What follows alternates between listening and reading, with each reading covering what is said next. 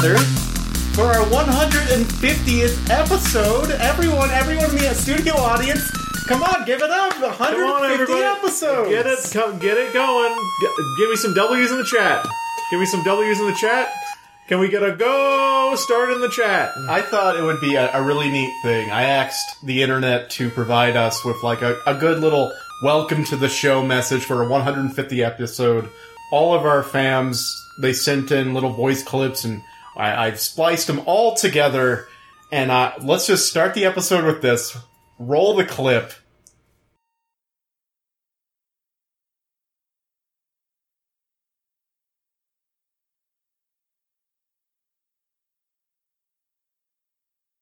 Man, just everyone out there just showing their support. Man, Everyone knows the 150th episode, this one spe- specifically, starts a new season here at Zero Credits. And what would a new season be without a new, brand new, never before heard, never before heard by fans theme song? A new Zero Credits intro song, theme wait, song? what? Yes. Who? How? I have commissioned one of my best friends. His name is John, Oh man, and he's on this podcast with me called Zero Credits. Uh huh. And I commissioned him in that I asked him to do me a favor for no money Uh huh. and come up with a new song for the podcast that he's already on. That sounds unbelievable. And uh, you are him. Oh, Yes. really? You are the John that I'm talking about, and that I mean that in both ways. Well, I guess let's hear it. Yeah, so let's, with no further ado, let's just play the new theme song for Zero Credits.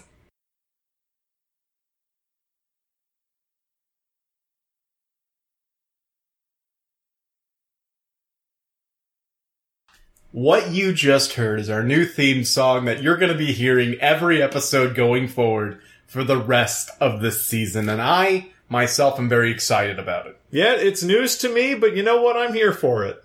I'm glad that you like it since you indeed composed it on the computer using math.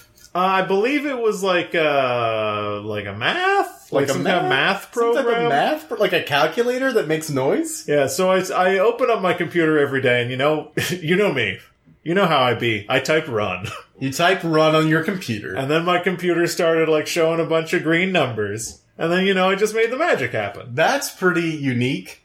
Computers be running. Computers be running.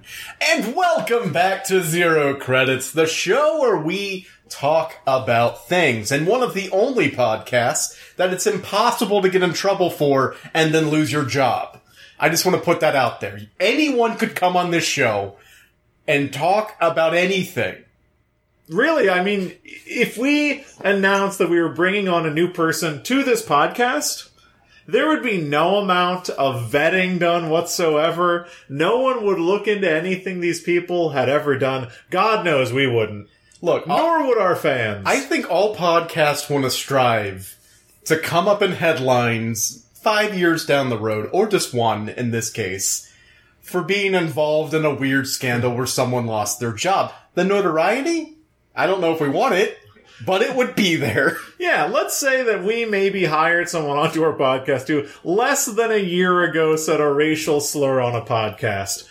They'd probably stay on the podcast, right? No, No, probably I don't like not. this Yeah, joke. no. My name's Henry, And my name's John. and together we're Henry and John coming at you to tackle the, the happenings of the cultural zeitgeist. This was a weird broken up intro, and I thought we're going to be a little more relaxed and formal for what should be a very formal event. 150 episodes! 150 episodes. We are the second thing that you'll ever listen to or watch that limits a season to 50 episodes. The other, of course, being professional wrestling, I guess.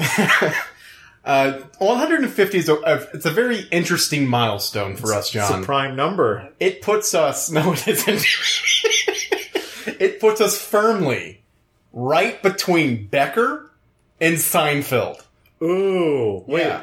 What? How many did Becker make it to? Becker made it to 129 episodes. 129. Okay, so we're beating Becker. We're, we have beaten Becker. As as we established when we came up with the initial name of this podcast, beating Becker.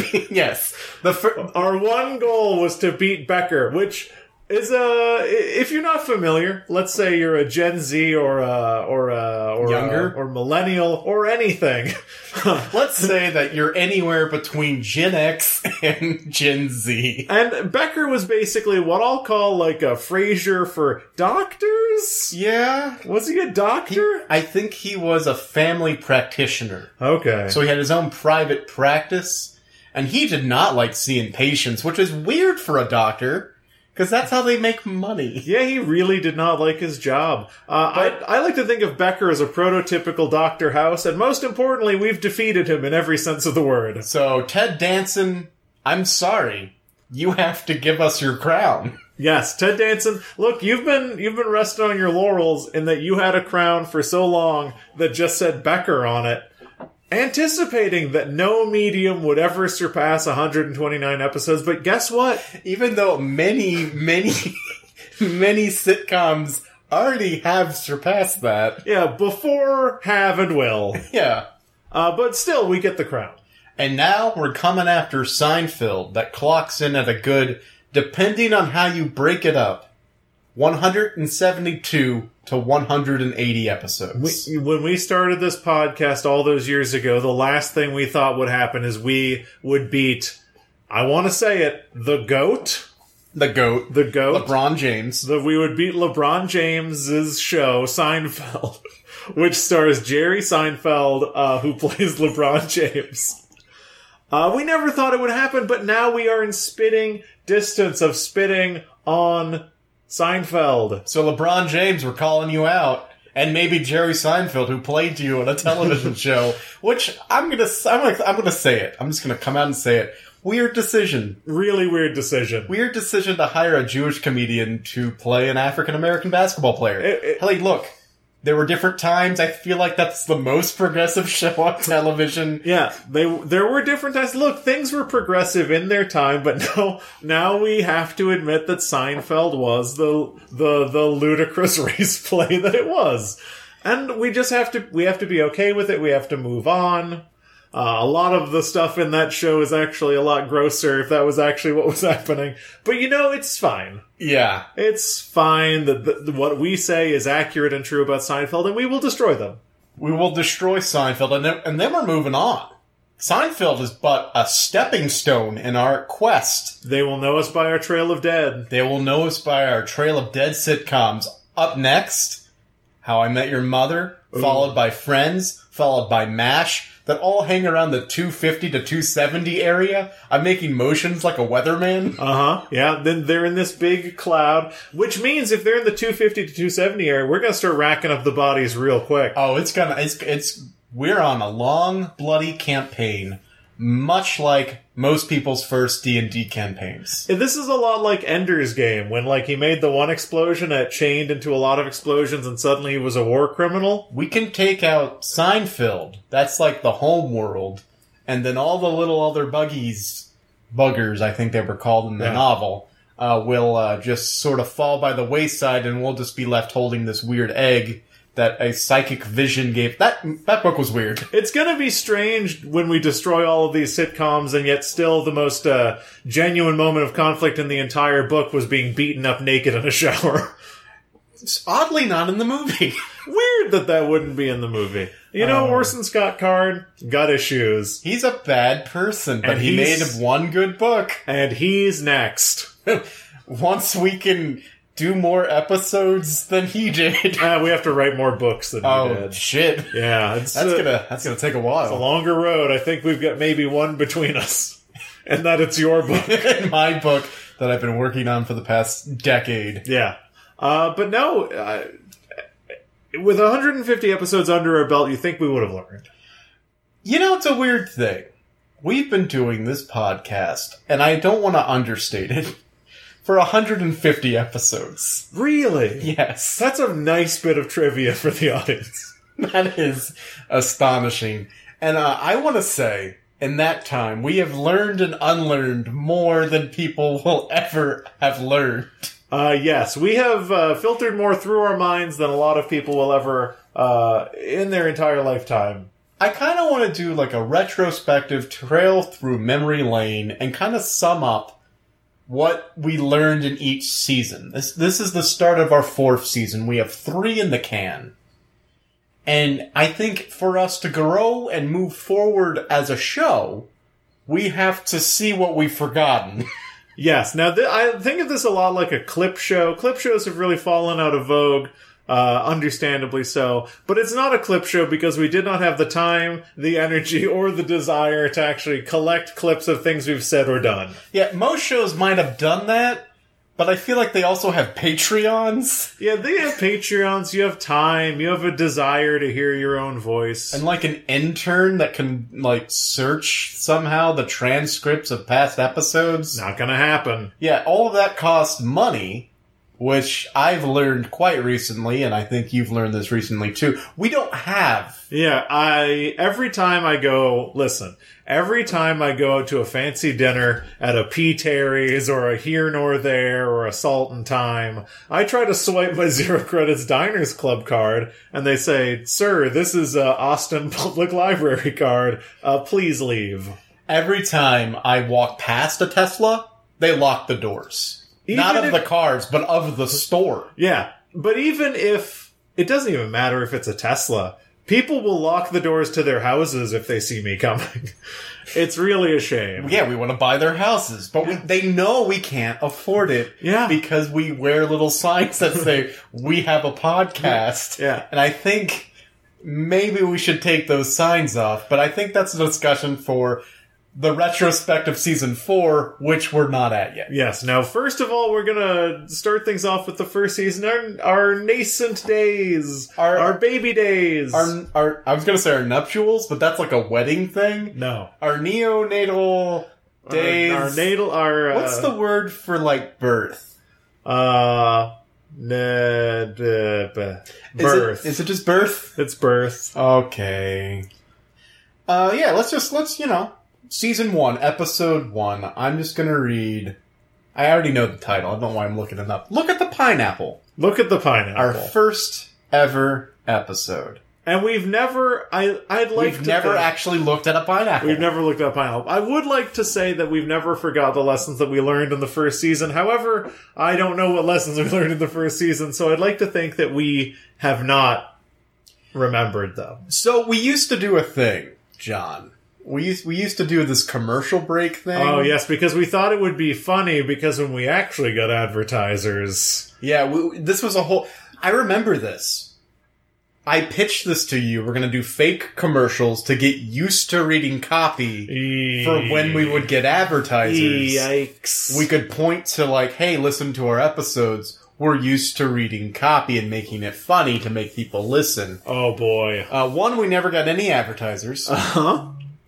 Two, my phone buzzes. That I will never fucking learn. Twice in one minute. Oh, oh, oh. Mm. And three, they weren't funny. Yeah, they uh they were not great. We kind of came up with them on the spot, and we're never we've never been particularly good at improv. Uh, so Wow, that's harsh. I'm kidding. Okay. It's all we're good at. It's all we're passable at. Uh, but no, I I think back to the fake ad times, and I say, look at those naive bastards. Yeah. Remember what started this whole podcast? Uh, walking around a walking track after working out in college. So we would go and lift heavy, heavy weights and work out our entire body based on the daily, like the weekly schedule. Yes, it's also called having a workout routine. we had a workout routine and high on the the endorphins and all the good chemicals you get while working out we would walk around a track and have these little great conversations about current events and stupid things that were happening and that really got us to, the point where like let's do a podcast Uh huh. and then when we'd sat down to do the podcast we had none of those good good endorphins pumping through our bodies we sat on a couch Yep. We drank. and we drank. those first few episodes hard to listen to. I mean, everyone has to start somewhere, and thankfully, we have not improved. We have not improved at all. But the first season was really just us trying to find our footing, uh, working with a blue Yeti snowball mic or whatever. We've upgraded now. Yeah, and just sort of posting onto our a Google Drive Yes. because it was free and clean and good. Google Drive, the place where people will find your content, guaranteed. And of course, our theme song was "Sportsman" by Kimono. Yes, Kimono Sportsman, a song that was stolen, though maybe not in one of those massive DRM search databases where they immediately like flag it and send you a mean letter. Uh, there will be a reckoning though, uh, eventually when whatever DRM thing finds us sends us a letter and then the first minute of our first 50 episodes has to be cut off. That would be interesting, and I don't want to do that work. Yeah, but we would have to, lest we be sued. So we learned our lesson in season one, and in season two, we used another song by the same band. Yes. I believe it's Miss? Miss by Sportsman. Not Miss by, by, by kimonos. Kimonos! Yes. Their name is in all caps everywhere is- I look. It is kimonos. Uh, which also, I, I think the first one, maybe even the second one, are. I'll come up with it later. There's like a, a new wave, a Japanese new wave jazz musician. It was his song first, and they covered it. Oh, interesting. I Yeah. did not know that. Yeah. Okay. Harume Matsuo? Maybe. And in season two, we we wanted to revamp the entire show. We wanted to take it seriously. We wanted to prepare, and the thing that we landed on, which I remember wholeheartedly, was segments. Yes, We used to do segments every episode. because we were listening to podcasts that had a lot of segments, and we're like, "This is the this is the ticket." This is the, the, the little the little jewel from I don't know where you would find a jewel from the jewelry store. Yes, and we uh, we thought it would also be a good idea to like tie these segments together thematically. There were a few episodes where we were really on it. Oh man, there were episodes that strung together like some type of weird lightning in a bottle where we did thematically link everything together. I forgot we did that shit. Yes, and then another. There's We used the season two was also home of uh the break. yes the break. The I still look back fondly on the break, but I understand the break's key problem is having to find musicians who are willing to let us play their music every week. Yeah, the break, for those of you who haven't listened, uh, I'm just gonna pour myself a little bit of rum. Yes, because we are uh, drinking liquor on This- this, episode this because ep- it's a special occasion. Special occasion, this episode is brought to you by uh, Kraken Black Spice Rum and uh, some Coke Zero Sugar, because uh, that's my favorite drink. Here's the cap. oh, I see. So you don't want it to evaporate? Mm-mm. But the break. The break was a midpoint in the show where we would play a song by a local band or otherwise, just people who gave us permission to use their work, mm-hmm. and then we would come back and we wouldn't talk about the song. Uh, we talked about it a little bit, I think. Sometimes, well, we hadn't listened to it yet. Is the thing Oh, you're right. because we didn't put the song in Oh, until we were post. We were burning the candle at both ends on that one. And so, like, it was a good idea. However, maybe it would have been a better idea if we would, like, talk about the songs that we put in there. Yeah, talk. Really, do anything. Uh, we could just do the Street Fight Radio thing and then just play like someone's SoundCloud for an hour.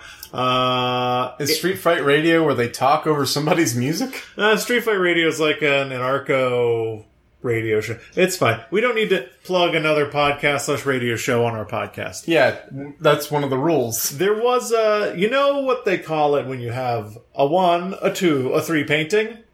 Oh, a triptych? They call it a triptych. You know what they call it when you have a four? A quadric? A, the, you absolutely right. A quadric. The fourth piece of art in the quadric of uh, season two, uh, and we learned a, a big time lesson from it: is uh, long distance relationships do not work. Oh, that's right. halfway through season two, You cut and ran. I cut and ran to Austin, Texas. Yeehaw! to join your now wife. My now, yeah, I mean, it was a good move on my part. Absolutely. And then I want to say, not too long after, Almost. Uh, maybe maybe some less than zero episodes in there in between, but Yeah. I dragged you kicking and screaming to Austin, and you hate it. You hate every second. I of can't it. stand You can't it. stand it. Rainey Street, Sixth Street, Daniel Johnston. No, Daniel Johnston was okay. Rest in peace, Daniel Johnston. By the way, he passed away on Wednesday. Hey, he was a songwriter. Songwriter and the Hi, How Are You painter. Oh, Little alien guy. that's sad. Yeah, very sad. He was a troubled guy who made 58. really amazing music. He was fifty-eight. Uh, shame. Way too fucking young. Fifty-eight. Way too. He had a lot of problems. I'm trying to live forever, and this motherfucker is dying at fifty-eight. Uh, he had health and mental wellness problems. I know, that I- were I- pretty severe. yeah, I'm dialing back the joke. But uh, May he rest in peace. May he rest in peace. Too young, uh, that bastard. However, Season two. season two, long distance was very hard. About a year later, I moved to Austin, and uh, have not regretted it since. I very much like Austin, and Season two was also we had a lot of guests because we, we were in these community was it we were in this community of comedians yes, and so we would bring local comedians local our friends basically would bring our friends onto the show do little bits with them I think we had Logan on and we played a D and D session where he killed us that was one of my favorite episodes. I, I I remember you complaining about balancing the levels of dice rolling because they were way too loud which is Yeah. like that was the whole point But that's why you have a little velvet, a little velveteen pouch. and now that I listen to a bunch of D and D podcasts you know what you'd barely ever hear dice rolling. dice rolling. They usually roll them on an app, yeah, oh, oh, well, uh, or, or they a, roll them in a like- box. yeah, or a they roll them in a box. Yeah, It's smart. They're they're smart about it. It's almost like it's their job. Uh, and then I moved to Austin, and then season three happened. season three was a big one for us. Season three started with episode 100, maybe our biggest, dumbest produced episode ever, with this whole fictitious rise of the machine kind of thing with our friendly neighborhood exposition robot. May he rest in peace. May he rest in peace. And uh, what we wanted to do in this season was make the show fun. yes, at, I feel like for uh, season one was figuring it out. Season two was uh, the opposite of figuring. Season two had what I like to call an ABC's lost problem. Yeah. In that we thought we knew where it was going. And- and then in season three we gave up and it got way better. Pretty much. Se- season three was let's make it fun and let's stop trying so hard. You know, come in with topics that we want to vaguely talk about, find bits within those topics, and just make it fun and worth listening to. Now, for what it's worth, season two did give us two great gifts. What did they give us? It gave us the Frightened Times. Oh, yeah. It also gave us Monkey Japes, a holiday which occurs at some point on some day at some year. It has not happened since. It's been a really long time since the last Monkey Japes. but who knows when it will happen again? Monkey Japes happens by surprise. Frightened Times is one of my favorite things we do. And I'm, I'm always nervous to follow it up, you know, the, the next year. Cause like the first year was like a lightning in a bottle scenario where everything kind of came together and, the, and everything was great.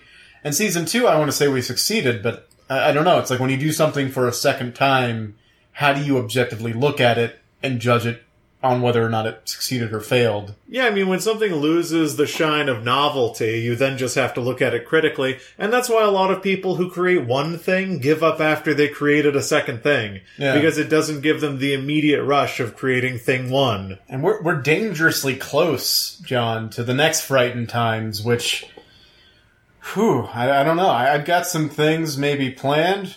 When I say planned, I mean in the looseless, the looseless, the Lucy, Lucius looseless, Lucy, Lucy, Lucy lawless, Loosest? and the loosest Lawless. meaning meaning of the, Manning, In the Lucy Manning. In the Lucy Manning meaning of that word. They're not very much planned, is what I'm trying to say. It's what I'm trying to stutter Yeah. out.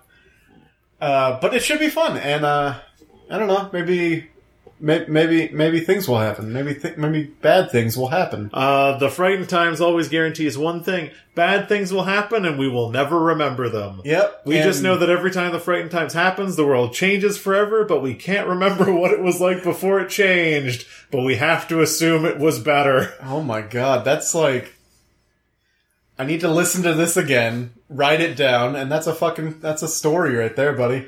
That's the that's the story. Oh, like a story for your book you're trying to finish. No, Oh, a different book that I'm gonna yeah. start and never finish. nice, perfect. See you in a decade. And that brings us to Season four. season four. We say ta-ta to season three, goodbye.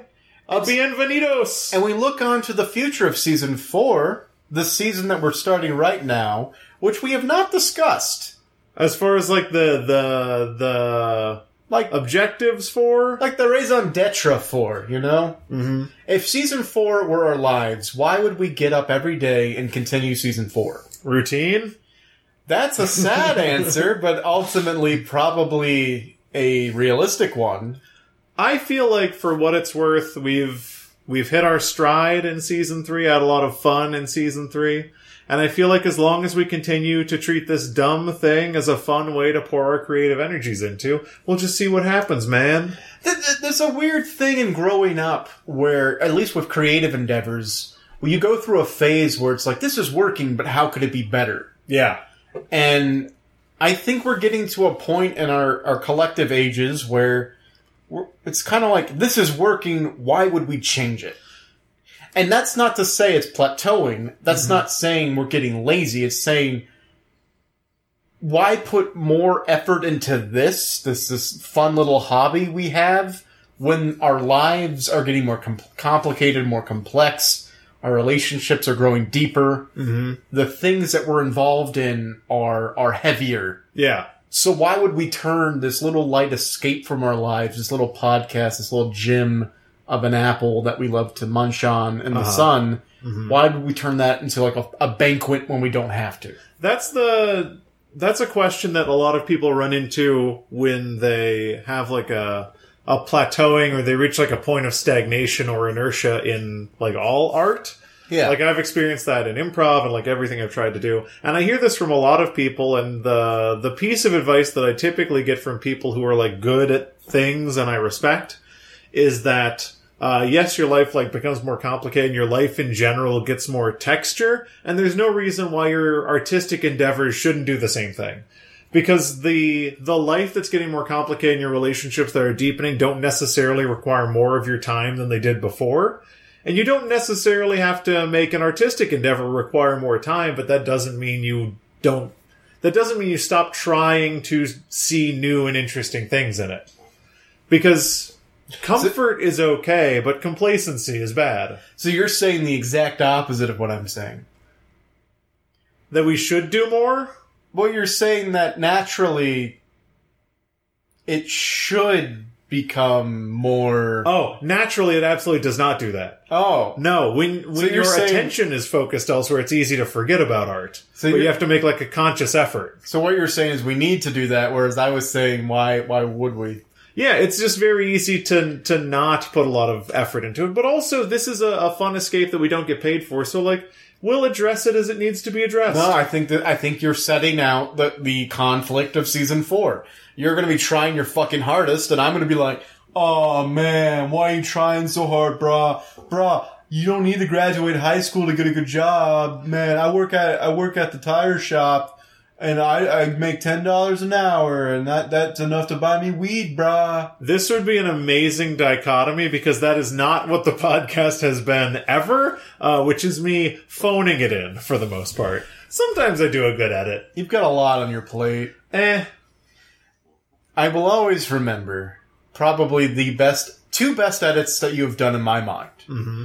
One is the last episode of the first Frightened Times, where you modulated your goddamn voice into making me think you got you hired a voice actor. I uh, I like that. I like that one a lot.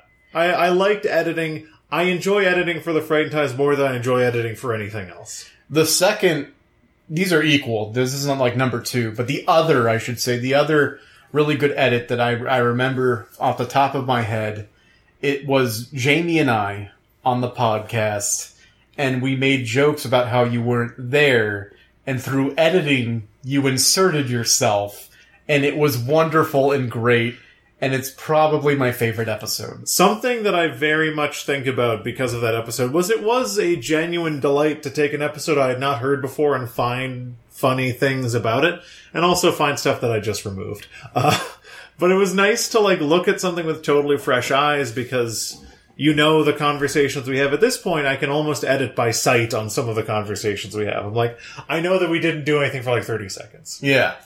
but i see now why people have like engineers and editors and interns because these people who are listening to these things for the first time can really find new stuff. And we will never have that. Well, yeah, I mean, it's one of those things I see people resist for some reason. Like, I used to watch the Game Grumps way back when they first started, and they got an, an editor mm-hmm. whose name was Barry. And Barry would edit in jokes, and then over time there would be less and less of that, and it's mm-hmm. because the creative people behind that show was like, "That's not what we want to do," but it added a whole layer of funny that that was visual and separate from the the other sort of humor going on.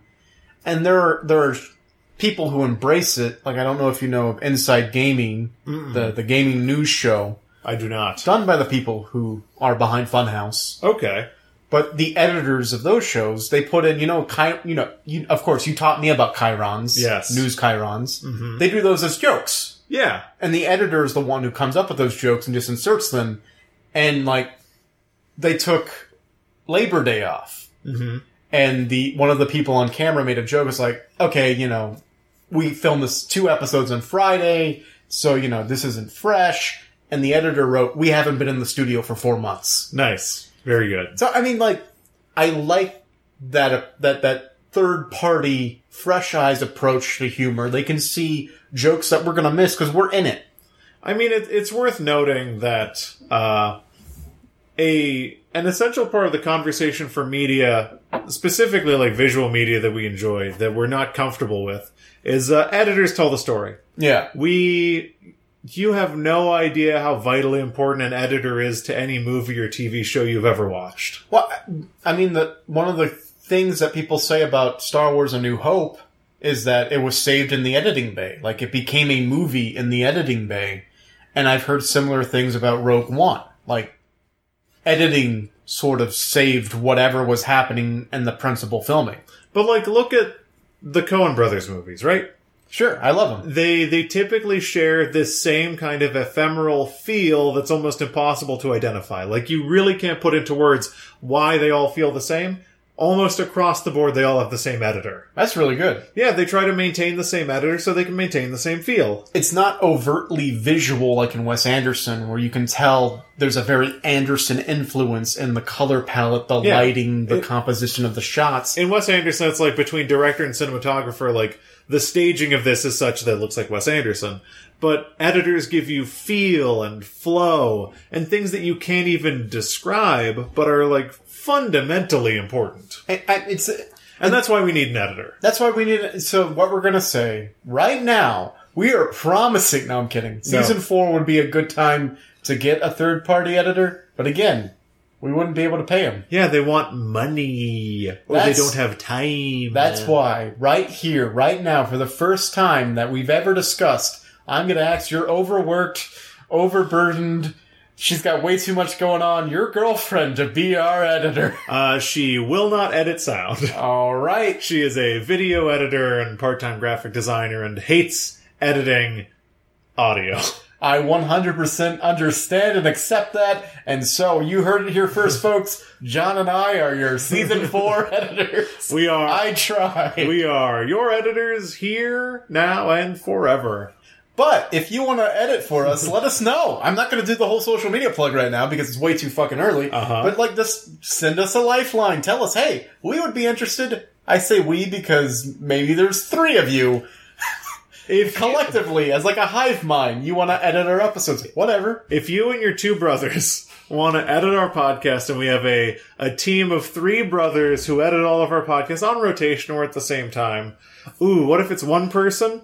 Okay, what if they pretend to be one person, but there's actually three twin brothers, and it's like uh, the Prestige? Ooh. We wouldn't care because we wouldn't pay them. well, and also it would be fucking magical because we wouldn't know. We wouldn't know. We'd be like anyone in the audience in the Prestige. you know what the best thing about the Prestige is? How good it is. and the, yeah, it's a really good movie. Uh, but He no, said that with such dismissal. You're like, yeah, it's okay. no, the Prestige is the best Christopher Nolan movie. it's no illusionist. with Uh, Ed Norton. Absolutely not. Uh, but the great thing about the Prestige is he goes to uh, David Bowie Tesla, does actual electricity magic to get a clone, and then he confronts uh, Christian Bale. I forget his character's name. but He's like, "I just had a twin, dude. Like, Yeah. why- why'd you do this?" I know. It, spoilers for the Prestige, but if you haven't seen it by now, uh, Everyone knows what the twist of the Prestige is.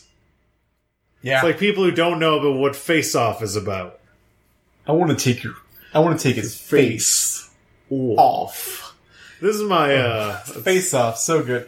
I don't know what I was listening to because I listened to a lot of their stuff, but Glass Cannon Network, they had a whole diatribe about Face Off. uh huh. Highly recommend. I can't tell you what show exactly. It I cannot on. tell you what show or episode or a timestamp. No, but scrub through all of their content. so good. They did this do a whole face off, like in the middle of like whatever they're doing. Face off, phenomenal. We need to do another shit face off. It's uh, it's great. It is the anti John. Uh, I feel like Face Off is actually kind of the John Wick of its time because it's a huge commercial success and it has a huge cult following. Yeah, Somehow both. but for some reason, and this is this eludes me, doesn't have two sequels. It absolutely should. It should have two sequels for having the most perfect title in film history. And let's just face it, it's the last time. Let's just Jo- face off. let's just face off. Last time John Travolta was good in film. What? I don't. I don't Hold know on, if it's. wait. bef- I have no Hold- idea. Wait, hold, Pulp wait, Fiction wait, hold, not. wait, hold. No, you're right. Okay. Yeah. Pulp Fiction brought him back, and then he was in like Was Face Off before Pulp Fiction? no. Face Off was quite a bit later than Pulp Fiction. Well, then I I stand by my statement. Yeah, John Travolta kind of like fell off, and then he had like a Travolta renaissance when he was brought back by Quentin Tarantino. People then- liked him, and I think it's Hairspray as like the mother. yeah, that's late. That's latter day Travolta. That's kind of like a breakout role, and not like quintessential Travolta. You know, but that's hairspray. That that's in the two thousands. yeah. That's very recent. I want to say that's post twenty ten. I feel like people's Travolta had a career in like the 80s and then had to come back in the 90s. He already had a comeback. I'm going to say that His career is long. the top three, four, the top four quintessential Travolta mo- moments, right here, 150 zero credit exclusive. One of these days, I'm gonna have an episode where I say all the words correctly, and no one's gonna fucking notice. Right now, top four quintessential Tron Javon John Travolta moments. Tron Javandra. Number one, Face Off. Uh huh. Number two, Pulp Fiction. Sure. Number three, that award show where he had introduced Adele Dazeem. Yeah. And number four, Hairspray. Number four, Hairspray. The four uh, John Travolta moments that Henry remembers. No, those are the quintessential. Yeah. Unquestionable. Those are the top ones. You're right. Pulp Fiction's very good. Face Off, probably the best Travolta movie. Probably. we can't get in- Absolutely. We can't get We into can't. Face Off.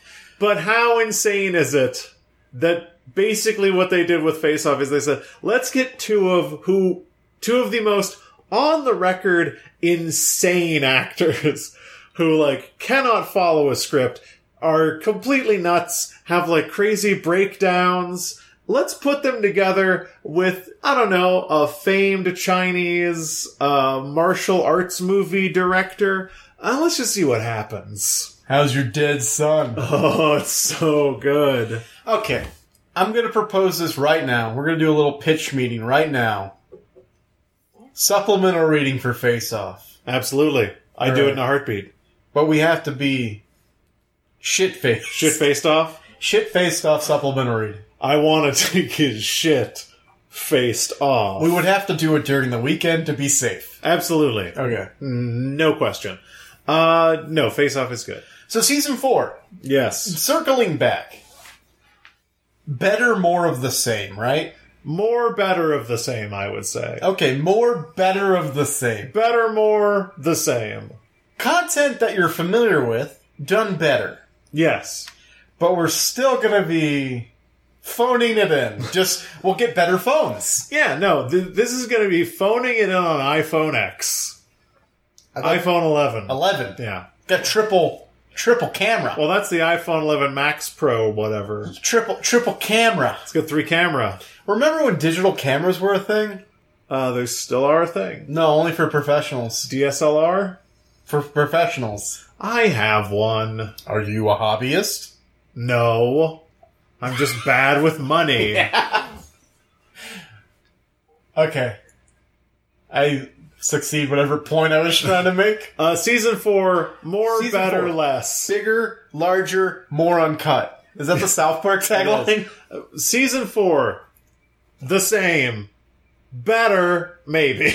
Season four. I'm gonna save headlines on Reddit and read them out loud, and that will be an entire episode, and you'll you'll hate it. You'll I've hate got it. You I've would got hate it. that. You I've would got hate it. You would hate it. Zero credit season four, no promises. the the official tagline of Zero Credit Season Four: No promises.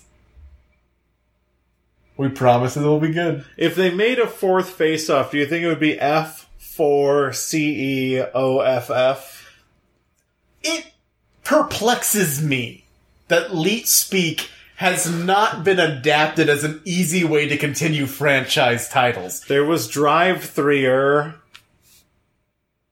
What? Driver, the third Driver video game had a three instead of That's a eight. video game. I'm Yeah, talking about movies here. Yeah, Like Too Fast, Too Furious. Fast and the Furious. They didn't say it.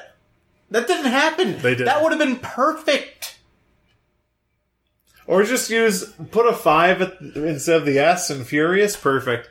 They Uh, won't do it. Our good, our friend of the show, our good friend of the show, Jeff, had a joke about Fast Nine, where it was going to be an all-female remake of Fast and Furious, and he, I think he called it the Fine and the Furious, like Okay, F nine, Yeah, as a joke, nine. but also why not? Yeah, I would. Uh, I would co-sign all female Fast and Furious. I think that was rumored at one time with, of course, Michelle Rodriguez. Right? Whoa, say the name right.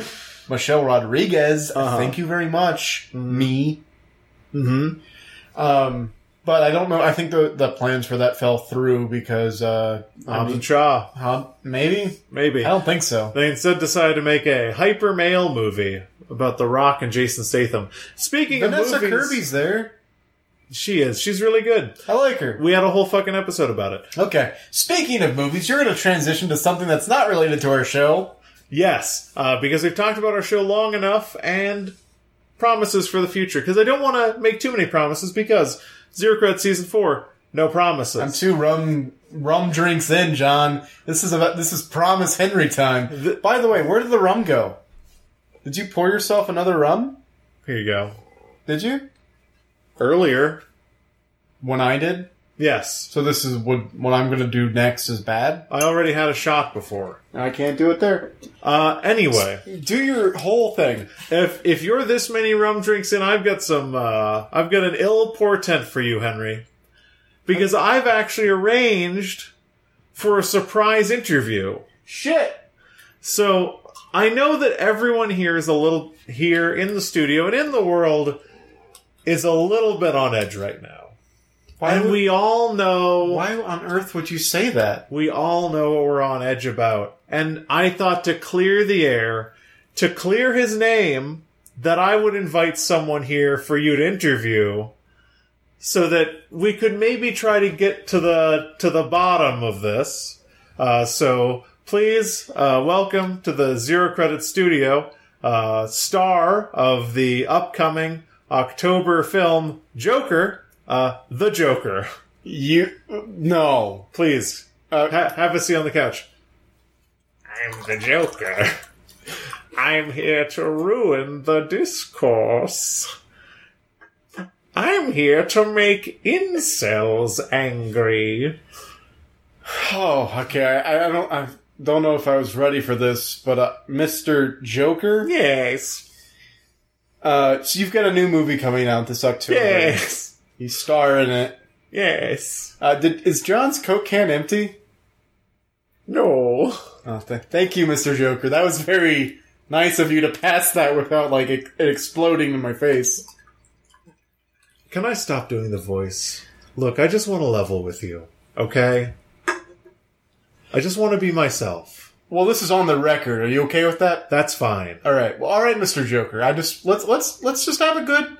A lot of people are attributing a lot to your whole thing, mm-hmm. and uh, as a journalist, Yes. I just let's get to the bottom of it. And and I mean we have to understand that as a journalist, a lot of journalists have been out there saying things like this movie should be banned, this Joker movie should be banned because it's quote unquote dangerous. And I just want to be clear, I 100% agree. The firstly, anyone who considers themselves progressive, their number one concern should be banning art. The really progressives throughout history have been very on the ball about banning art for being concerned about how it would impact culture. Uh, progressives really do believe that uh, politics is downstream of art and not vice versa in history, not fascists. Well, that's very interesting, but I I have seen a lot of what I guess I will call jokes or memes. I don't know the difference between the two these days. Where people are attributing the end of your movie where you turn to the camera and say, all straight white males should pick up a gun and start shooting people. That's a joke. That's a joke that I've seen on Twitter. Uh huh. How do you feel about that? How do you feel about these jokes being attributed to your work? Well, it's in the title of the movie, The Joker. Everything that's said and done in the movie is actually a joke. Including the part where when the movie opens, I'm dancing on some stairs and I open my, my shirt and I have a shirt underneath that says, incels are right and should kill. That's a joke. So, even though that this scene that you just said is played straight into music, Yes. there's no laugh track. There's no, there's No. no, in, you know, I find a lot of these days symbolism gets lost from the average viewer.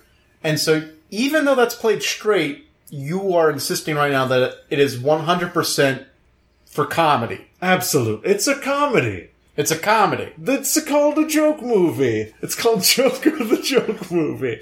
And that's what it's about. And the most important thing that people need to take away from this is no matter what everyone says, this movie uh, encourages extremism. That's what it exists for. People should be afraid. Uh, I'm here to ruin the discourse, and everyone who is like been wringing their hands about a superhero movie is a hundred percent right.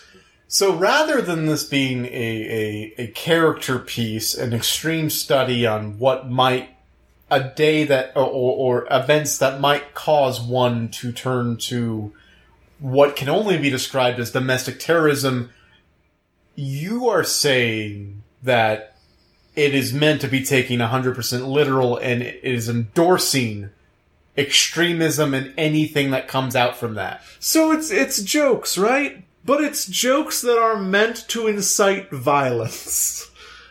That's the important thing that you need to understand is at the end of the day, this movie and Todd Phillips, the director, he made The Hangover and a couple other things.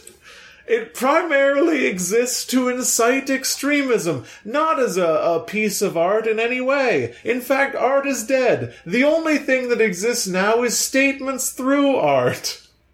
That's the only thing that truly exists. Anything that, any art that in any way questions your worldview actually supports, encourages, and speaks a lathe of heaven like into reality, a reality that you do not care for, which is why art should be banned.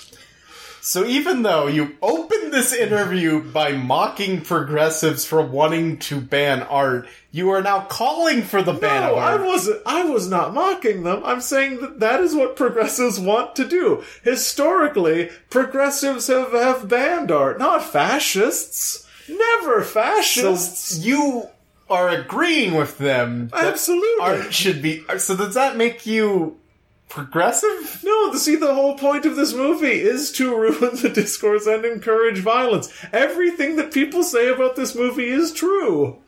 Now, I want to ask you. This this is removed from your film, and uh, because not long ago, in a, in a cinema in Aurora, Colorado, someone dressed as you and opened fire on an unsuspecting theater audience. Mm-hmm. How does your film does your film separate itself from reality enough that it will not encourage copycats or people inspired by this incite violence message that you seem to be wanting to put forth? Well, it's important to keep in mind that the, the, the unfortunate events in Colorado were not uh, undertaken by a man who had red hair, not green hair, and in fact had in no way ever uh, had any kind of like jokery affiliations, and it was like a weird thing that was picked up by the media. That didn't happen. Uh, he was hundred percent inspired by the Joker, loved the Joker, wanted to kill, and this movie uh, does not condemn that in any way. It exists, like I said, to encourage violence. And, and that's why everyone who, like, believes in art should try to uh, ban things and control the discourse. In this time, in this political climate, where Yes. politicians, or let's not even say that, where people are being inspired by politicians to take violent actions, do you think it's really wise to release a movie whose only message and goal is to inspire violence in this already sort of what do they call it powder keg of a political climate? Well, that's the point I'm making, is contrary to popular belief, rather than art being downstream from policy, policy is downstream from art. The art that we make creates politics, not the other way around, as some people erroneously seem to believe. Uh, no, we want to make things worse. That's all art ever has existed to do, is, is make things worse. And anyone who believes otherwise is just ridiculous. Todd Phillips personally spoke to me and he said, we, uh, the creators of art have the power to, uh, incite violence and change the world overnight. And I want people to be afraid of this innocuous piece of art that I'm creating that largely just mimics Martin Scorsese's movies. Well, that is a lot to to process, and I, I think you've given us a lot to think about today. I, I just have one more question. Yes. Um, I've heard rumors from the CEO of Hot Topics Kid that you are twisted. Oh yes, I'm very twisted. I'm twisted and damaged. You're very twisted Very and damaged. twisted, very well, thank you for coming into the studio today. Thank you for your time. I don't want to take up too much. I think you have a lot of talk shows to get to to to continue to defend and and, and justify this movie that you and Todd Phillips have made. Yes, I have to go re-platform Sean Spicer. Okay, He was on Dancing with the Stars. It's time for him to come back. He's gonna be real. Uh, he's gonna lie more and be more racist this time. It's me, the Joker. Goodbye. all right. Uh, goodbye, the Joker. Man, that guy.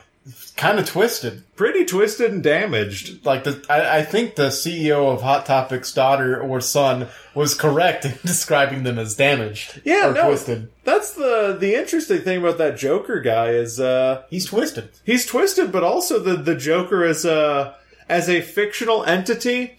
I think maybe he's uh, he's got some kind of. Uh, it's the first time in history this has got to be the case where a fictional supervillain is now basically a real supervillain. Yeah, yeah, A- and, okay. I want to have a conversation with you, John, Not the Joker. not the Joker. Okay. About this Joker. he left. Yeah, he's gone.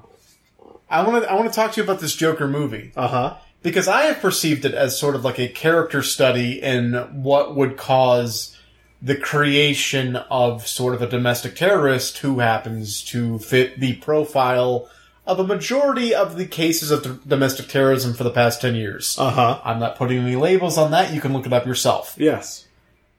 what are you perceiving this movie to be? Uh, I mean, I I don't much care uh, as to what this movie is. Uh, the only thing that concerns me about this movie is that uh, people seem to be uh, acting like it's cool to like ban or deride its existence, which is ridiculous. Uh, I, it- I think this movie is probably completely innocuous. I think at the end of the day, it it's a movie. I don't think it's going to have any cultural power stronger than any other sort of movie. And I, I if something happens because of this movie, I will gladly eat those words and, and like apologize on a national scale.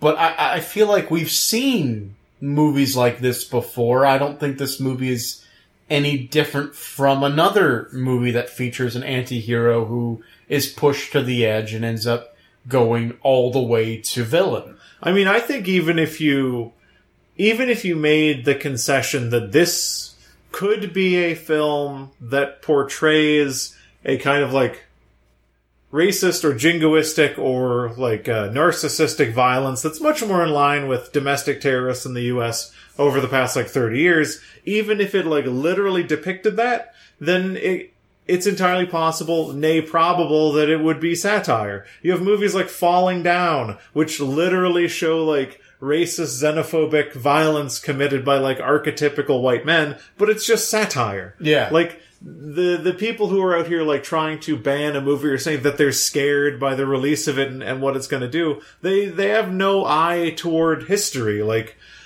we're worried about this movie's existence but this movie isn't something that's upstream of policy. The things that we're scared about when we talk about this movie are the fact that like racists and murderers have been like emboldened over the past i don't know 3 to 4 years uh, to a to a pretty exceptional degree and have been for the last 20 years but to to say that the Joker coming out is going to incite some kind of violence is preposterous. Like the Aurora shooting, right? Yeah. There's nothing.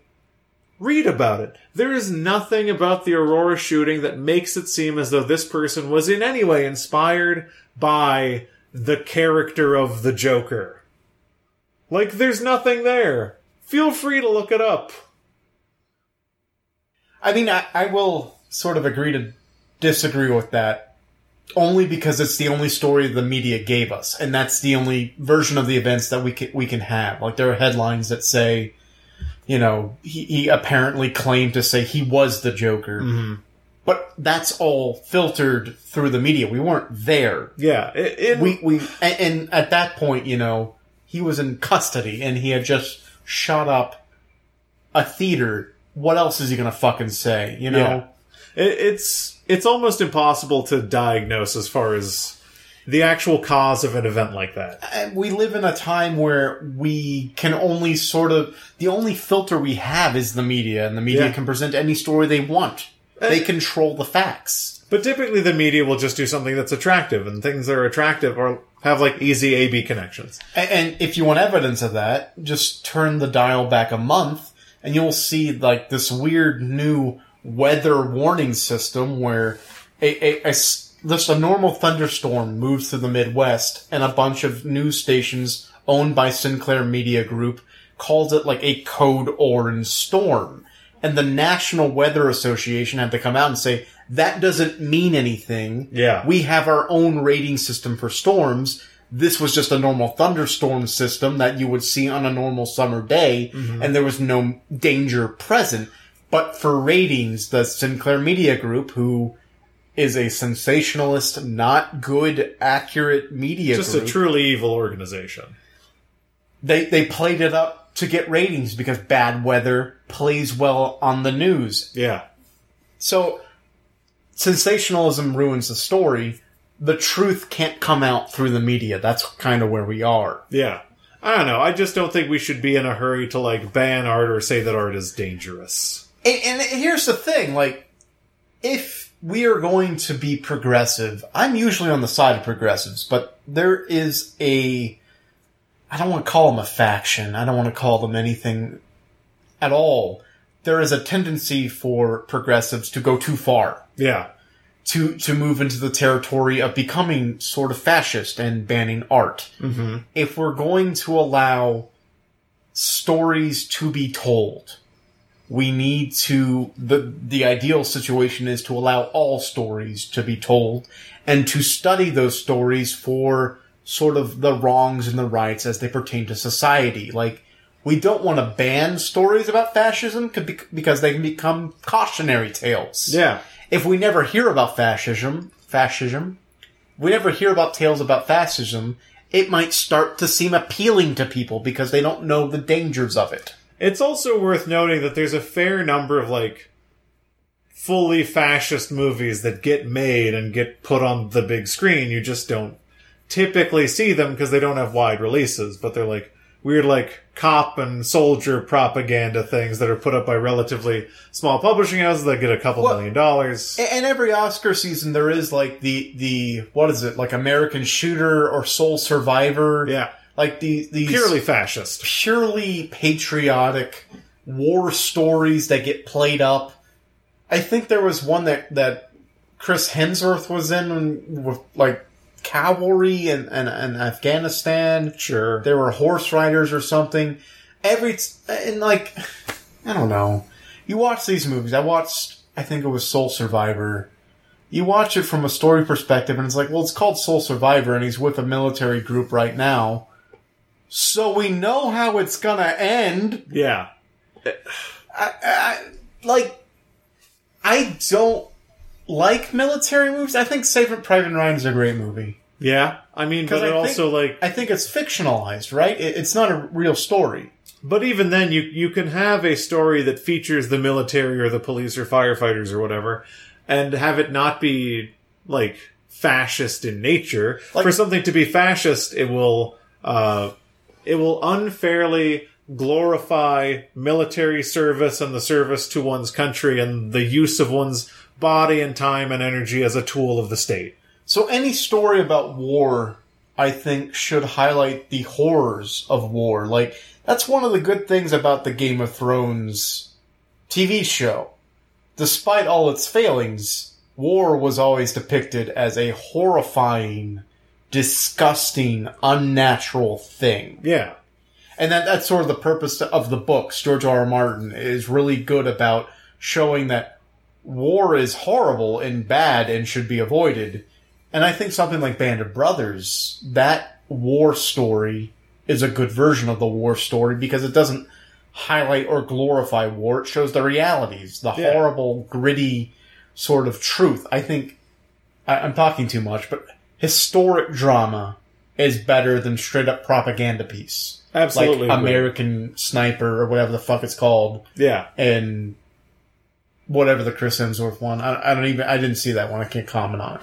Yeah, I mean the the glorification of the military is fascistic in nature, and the thing that we have to worry about is I feel like people that we ascribe certain progressive values to, people who are calling for like the banning or the deplatforming of art, specifically this Joker movie, which I think probably is going to be okay at best. I think it's gonna be subpar. Yeah, I don't think that I have a lot of uh, hope in Todd Phillips. I love Joaquin Phoenix. He can put a great performance, but it's probably fine, honestly. Like, the only reason why we have this, like, weird aversion to this movie's existence is because we have it's, comic book characters have become American mythology at this point, Yeah. and American mythology, pretty unfortunately, has put a lot of animus behind the character of the Joker being associated with a certain kind of, uh, not even anarchistic, but a kind of like amoral, narcissistic white person violence. which is weird because we don't even know if he's white. Yeah, no idea. He wears clown makeup. Honestly, it could be anyone under there, Yeah.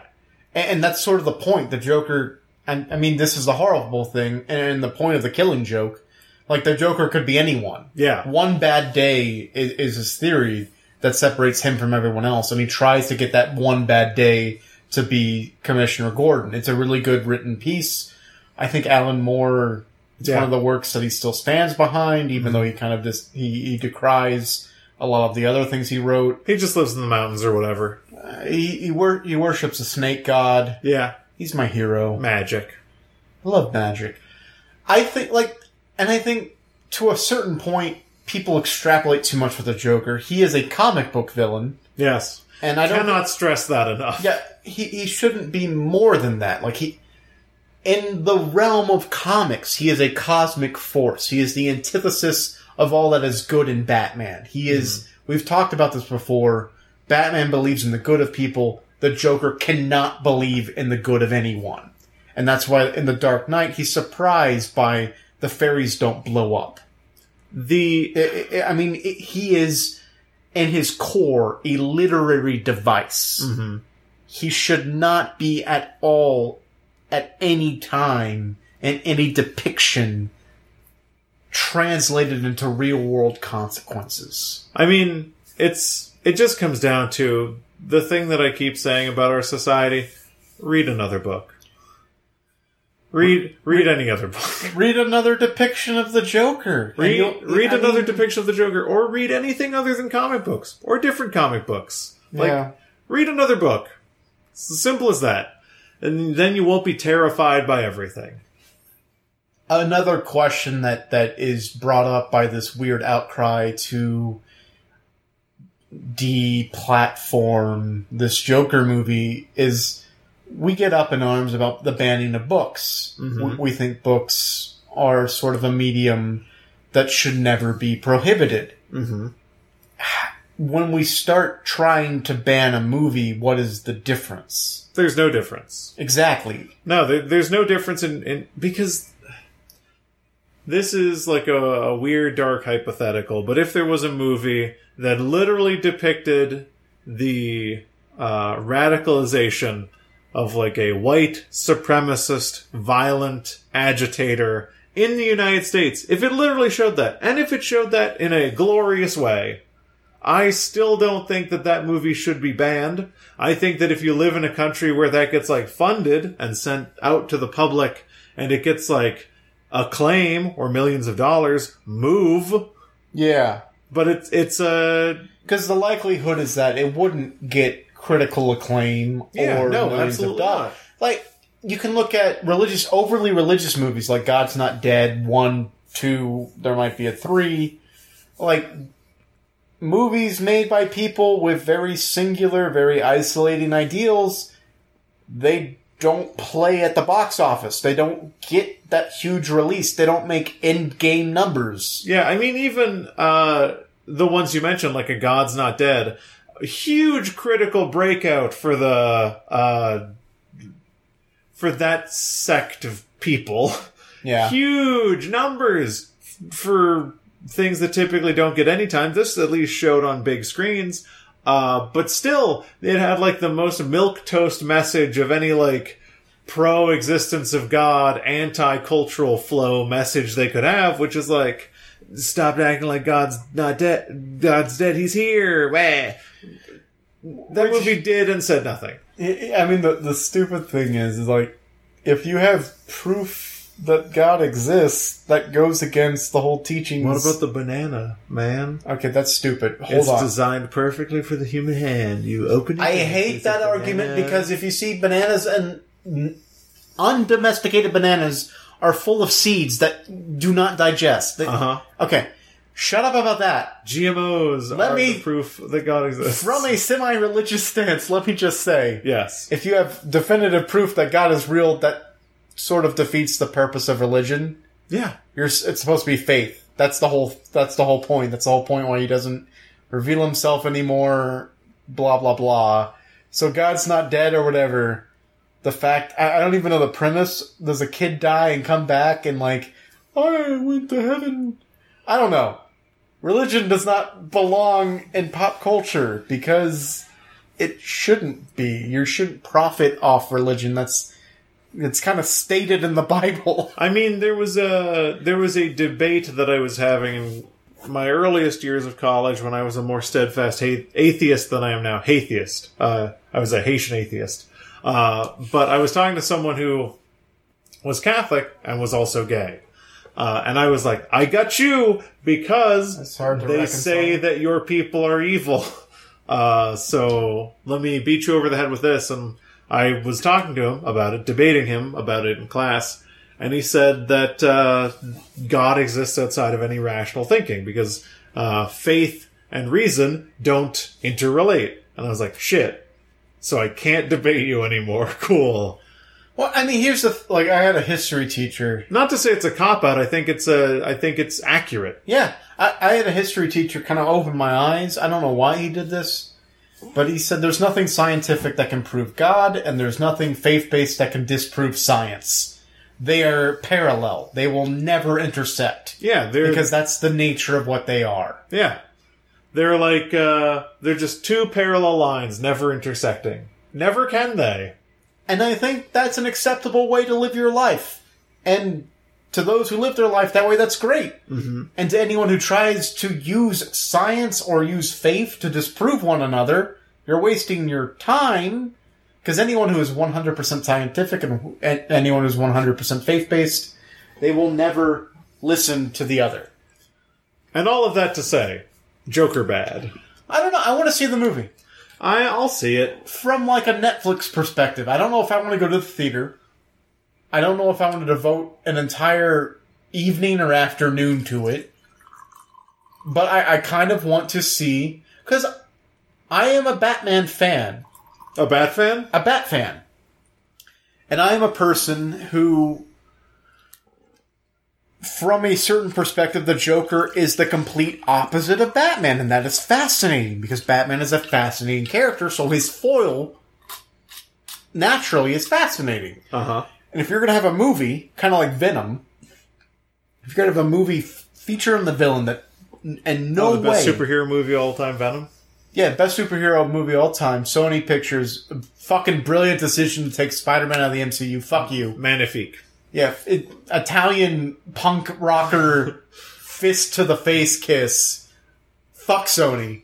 Anyway, if you're going to devote an entire two hour, 30 minute runtime movie, I don't know the runtime of the movie, a full feature length film to a villain, I want to see what you do with it. Yeah. From a, a creative writing perspective, I want to see how do you make this movie go forward? What the fuck do you do besides do the killing joke without the Batman segments? Which I honestly believe that's what he did. That's more than likely what happened. Because even like the tagline is like, oh, something about one bad day, Yeah. which is the entire point of the killing joke. If that's what it is, then I think it's weak from a creative stance and it shouldn't have been made. Mm-hmm. If the performance that Joaquin Phoenix does is mag- magnifique, Italian French chef kiss, then hey, whatever. But the point is, it's like, no one has seen the fucking movie yet, right? Other than Con, where they gave it like an eight minute standing ovation. oh, oh, oh, It's been screened. C A N N E S. Yes. The- no, the- K A H N. the the French Movie Festival, mm-hmm. which is like notorious for for not letting bad movies in. Yeah, no, they've given it like it was at least a finalist, not for the Palme d'Or. I don't think it's just rum. It's just rum you're Oh drinking. God, it's so strong. Uh, Okay, but no, it it's uh, it's So- doing well. And you know what? You know what? what? We got to make them fight. The two movies that people want to cancel the most. Welcome to Cancel Corner. Welcome to Cancel Corner, man. The rest of the episode will be cancel corner. What's the other movie that people want to cancel? no, welcome to Cancel Corner. There's only two. There's the two movies. What is the other movie? Jojo Rabbit. no, Joker versus Jojo Rabbit. Hold on. Similar people are saying similar things about both. So we both saw Ready or Not Mm-hmm. in the theater. Where, where did you go to see it? Uh, some. I don't even. John, wanna, how the fuck do you live in Austin and you don't go to Alamo Drafthouse? I don't want to go into it because. John? Okay, I'm gonna go into it. Timothy Mark Manade, that's not your name. Mark Manade. I want to go into it. So we wanted. How do you not fucking go to. Okay. Well, we, want, we, we wanted to go see Ready or Not. There were no showings at Alamo Drafthouses that day because we like to buy tickets same day because we're idiots. And we do that too. Uh, but there were no acceptable seats. However, Yeah, we run into that. we wanted to check out a new place that a person I work with highly recommended called uh, Flicks Brew House In Round Rock. in Round Rock. We went there. The seats seemed great. They were all the way in the back in a very small theater, right in the middle. Uh, turns out they were in the aisle, which sucked. We didn't have the little table. Oh. Uh, you know what Flix Brewhouse does? What do they do? Suck. Flix Brewhouse sucks because it's fake Alamo Drafthouse. Yeah. They they do everything that Alamo Drafthouse fucking does, but super fake. I do have respect for them though because they had their dumb little uh don't talk during the movie once again ripping off an Alamo Drafthouse. Yeah. But that a don't talk during the movie and it was like it themed. Okay. And the person was like hectored by a person in a clown outfit. However, on the last straw when they were like texting, the phone was slapped out of their hand and clown hands came into frame and started strangling them to, to death, which goes a bit farther than Alamo Drafthouse Yeah. by saying, don't talk or text in the middle of the movie or we'll fucking kill you. That's okay. So what Alamo Drafthouse is because they played a generic horror movie message before Ready or Not, and it was like, "Don't text, don't talk, or you'll get like." And they showed someone gets like macheted in the face. Yeah. I don't know what movie it was, but uh, look- Alamo Drafthouse can do no wrong. I love them, even though Al- they're, uh, they're they're a multi-million corporation and they should not be loved. So uh they're okay. But the the people who put together like the pre-roll things for Alamo Drafthouse, Birth Movies Death, Oh, good yeah. organization. dude, Mondo, We've gone Yeah. to many of their events. we love them. Uh but I'd work for them in a heartbeat. I'm sure that what they put together before Ready or Not and Alamo Drafthouse was very nice. All they did for Ready or Not in this one was they just showed clips from Clue and then movies where people were shot with crossbows. And Oh. then someone like got a script for Ready or Not and they're like, okay, it's kind of in a mansion and also Yeah. people are killed with crossbows. Let's make it happen. I'll be honest, we missed the pre-roll. We walked in and, and uh, sat down, ordered, and like the uh, the the what are they called? The previews started. So Yeah. we, we missed the pre-roll. I think we saw maybe one or two old-fashioned um, advertisements for video game, not video games, board games. But other than that, uh, it, it was a Thursday night, and we, we had to go as soon as Jamie got home from work Yeah. and she worked pretty late. Uh, my point is, we both. Oh, so you you didn't your previews? Yeah. Did you see a preview for Jojo Rabbit before Ready or Not? Okay, never mind. We did not see a Well, preview then, for so I can't. This is not going to be a commonality thing. This is going to be just a me thing. We saw Jamie and I, my wife, my, my wife who I love, saw, saw a preview for Jojo Rabbit. Uh-huh. The the Taika Waititi. the Taika Waititi imagine Hitler comedy that endorses white supremacy. imaginary Hitler comedy. Uh-huh. I want to stress he's the imaginary friend of JoJo. yes. We both saw that trailer in its entirety, and my wife, without any prompting, turned to me and said, "We're going to see that Yeah. because it looks, quote, adorable." Yeah. You can't have a. Taika Waititi has pulled an amazing magic trick in that he made a movie with Hitler seem charming. And here's the thing, like, I don't know if this was, look, this is a weird thing to read into. He directs it and he also stars as Hitler. I don't know if that's like a, like, well, you don't really do a casting call for Hitler because nobody, I I know nobody, exactly nobody wants to do it, or, or it was Taika Waititi's goal and dream to play Hitler in a movie. I don't want to, you, you know exactly what it is. I don't know exactly what it is, but I do feel like it's the third option. I do honest Taika Waititi, as we know from interviews and stories about him, he is a real stand-up guy who cares about the people he works with. I think Taika Waititi wanted to write this movie, and he knew that an imaginary Hitler would be part of it, and he's like, "There's no one who can be this but me." Yeah. because I can't put an actor in a position where if this movie does poorly or they have something that goes against them in the future, people can reference back to the time they played imaginary Hitler. He's like, if this movie's bad and it doesn't land, it all falls on me. Yeah. So, so the third option is I will bite the bullet. Yeah. I will be the Hitler. Yeah. I think that's Literally. absolutely what it is. I will say, I whispered back to my wife in the middle of a different preview that I don't remember. You said, I love. I no, I said it. It's like it, it's a Wes Anderson movie if Wes Anderson had a spine. That's fair. not to besmirch or insult Wes Anderson. I think he lives and does a really good job in his own in his own world, Yeah. but none of his movies ever really make a statement politically. Yeah, he makes exceptionally safe anodyne movies. He yeah, he makes art.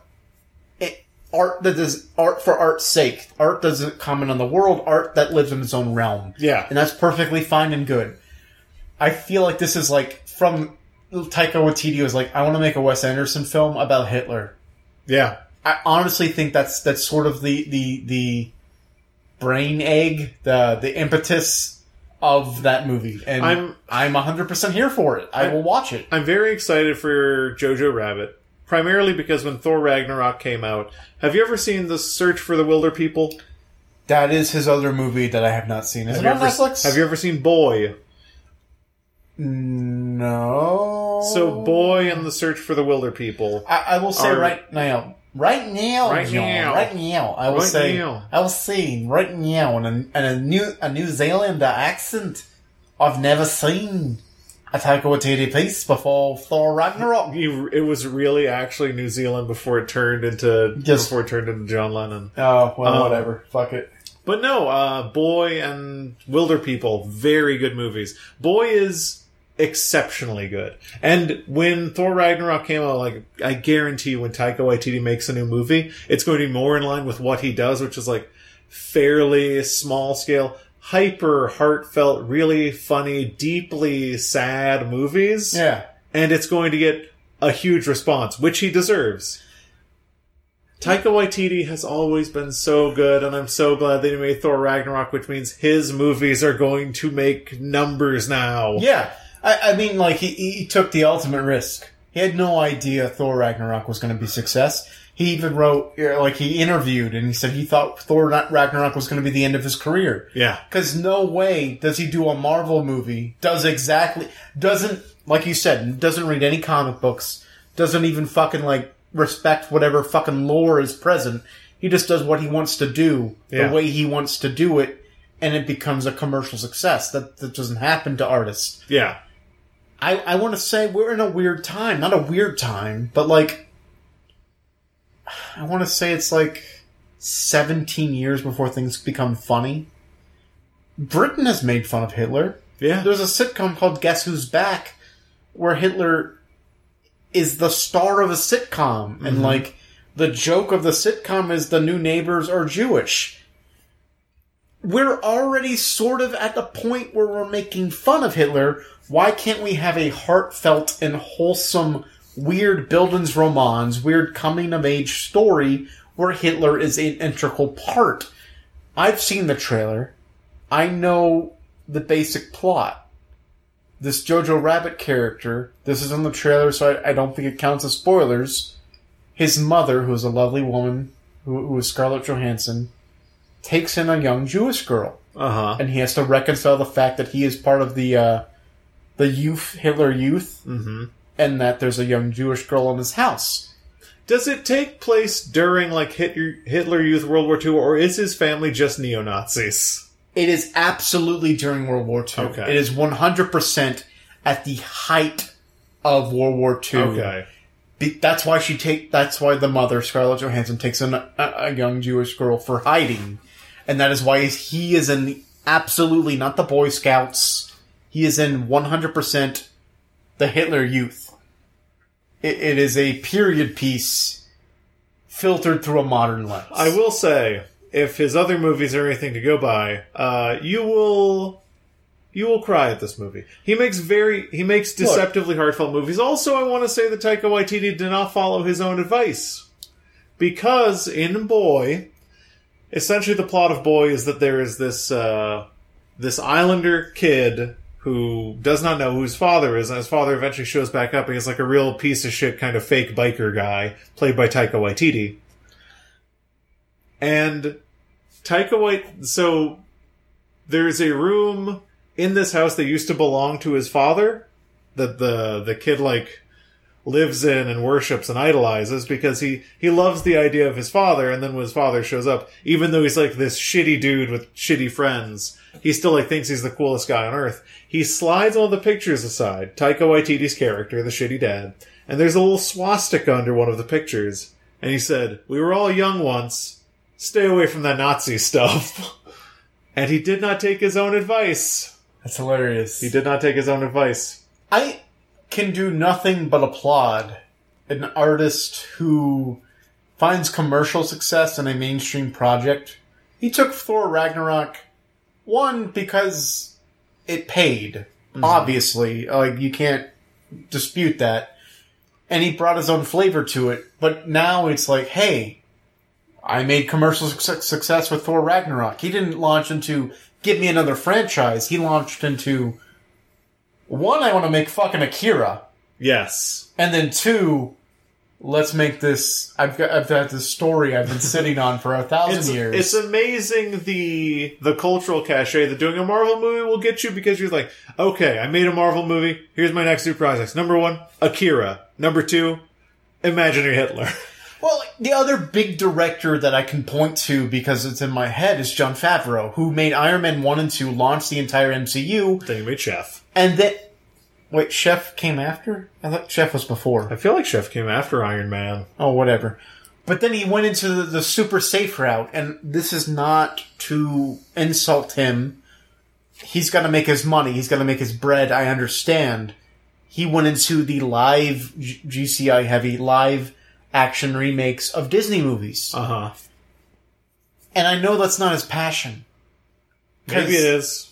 Well, i- i- if that was his passion, he would have. He would not have made the Chef Netflix TV show, where he basically does chef with celebrity guests. That's like having a passion for Thomas Kinkade paintings. So you're saying that's so sort of like hobbyist that it doesn't really.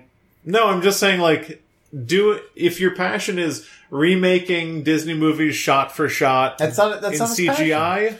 Uh, that's what I'm saying. That's his security net. Mm-hmm. And Taika Waititi could have absolutely have done that. He had the option to be like, "Give me the next Mission Impossible or whatever the fuck, whatever the fuck is the next franchise thing," and he would have put his own spin on it or whatever. Mm-hmm. But he's like, "No, fuck you, fuck you, Hollywood. Here's a Hitler movie, and also I turned a movie into a TV show. I Yeah. turned What We Do in the Shadows into an FX show." And uh, thank you to Matthew Berry. You've got work in America. Yeah. It's very good. Matthew Berry, by the way, for those who don't know, is a very brilliant uh, comedic British actor who I think deserves a lot more work. I love him. He's like the British Jack Black. I would recommend that you and uh, I'd say the British Jack Black is Bill Bailey. Uh, Oh, Bill Bailey! Oh, Bill Bailey is absolutely Bill Bailey is hilarious. Yes, this is what I mean is to say. Bill Bailey is the British Jack Black in a stand-up comedy Okay. black book standpoint. yeah. Matthew Berry is like the Tenacious D Okay. sort of like star. Jack, Jack Black, I think we're we're finding out Will be. contains multitudes. Yeah, he is large. He is large. That's not what I meant. uh, he is large. He contains multitudes. Uh, but no, Taika Waititi once again receiving the zero credits seal of approval for uh, what's it called? Hitler Hitler Boy. Jojo Rabbit. There we go. Also, good name. For, Jojo- It's a very good name. for, a, for one for a character, two for a movie. Good name. One for a character, two for a movie. You should watch Boy and Wilder People. If you're, go- uh, isn't it Hunt for the Wilder People? Hunt for the Wilder People, search for the. I don't remember.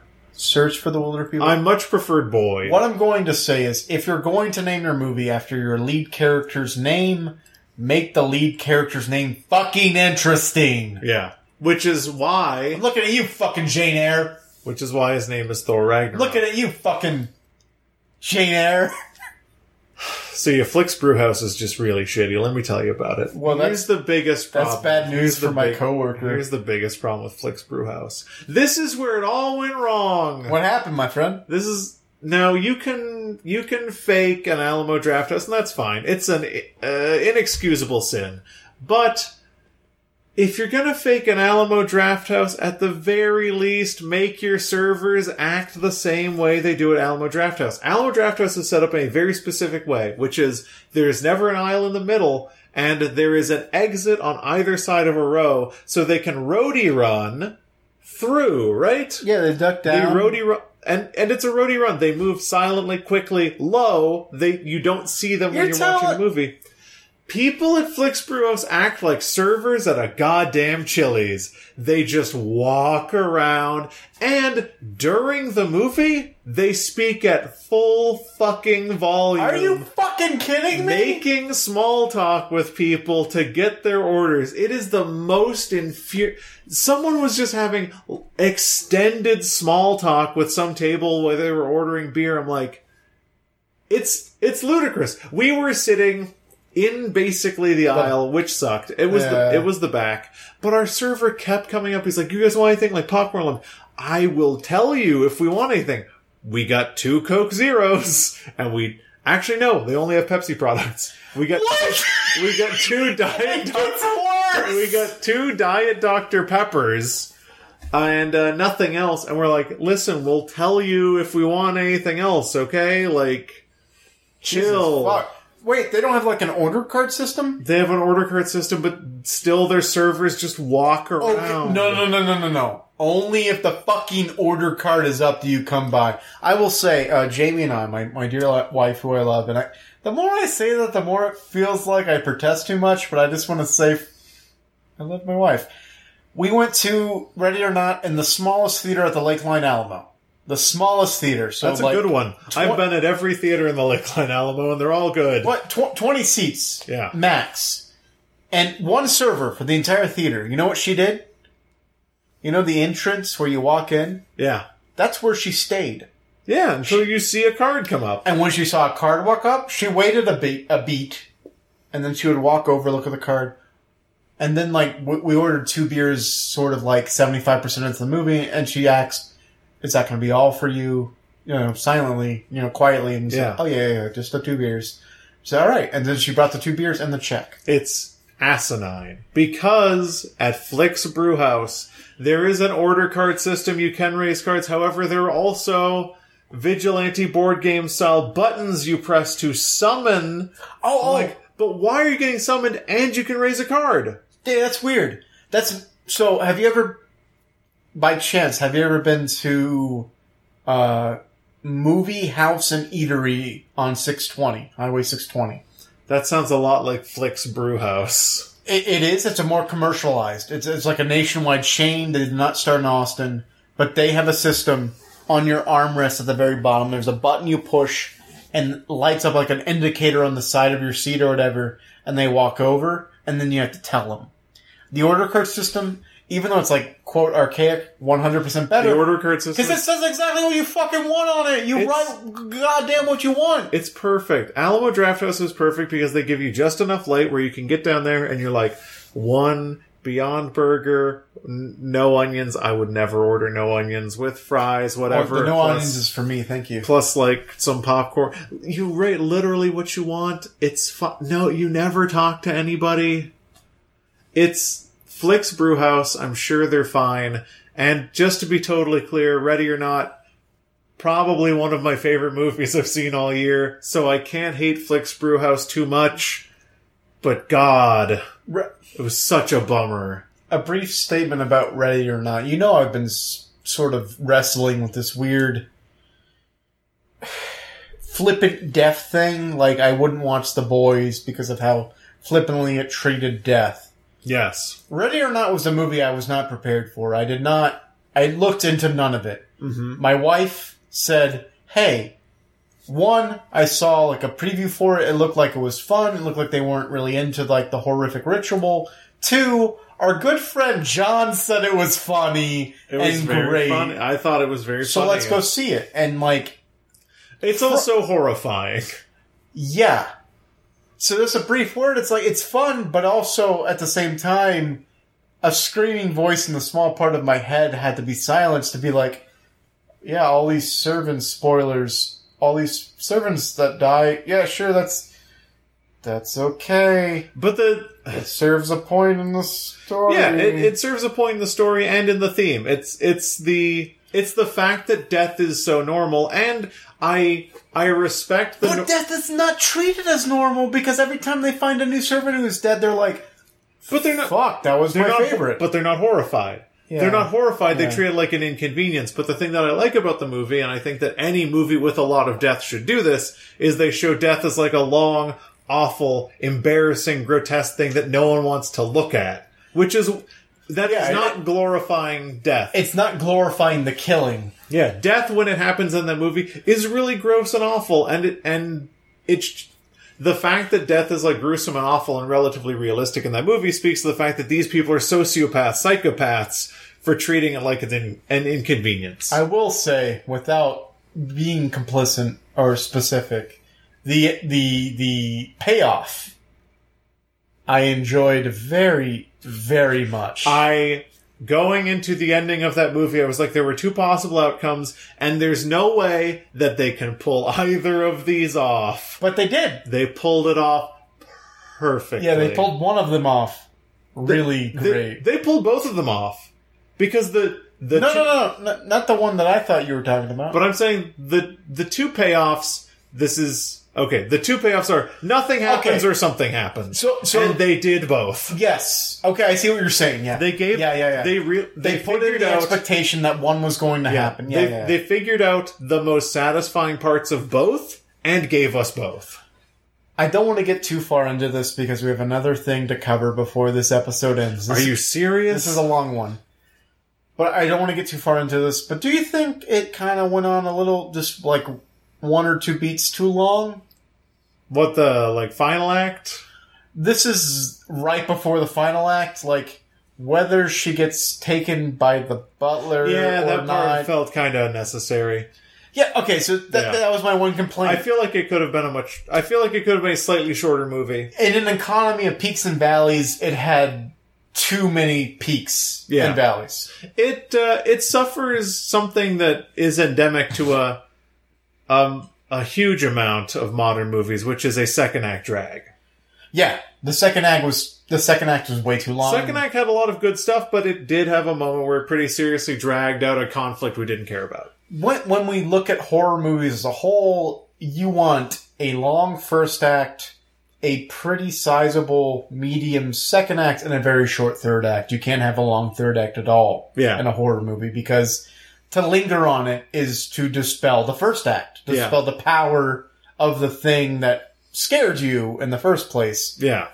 But that's a topic for a different time. We need to we need to cover one more thing. This is really important, I think Yes.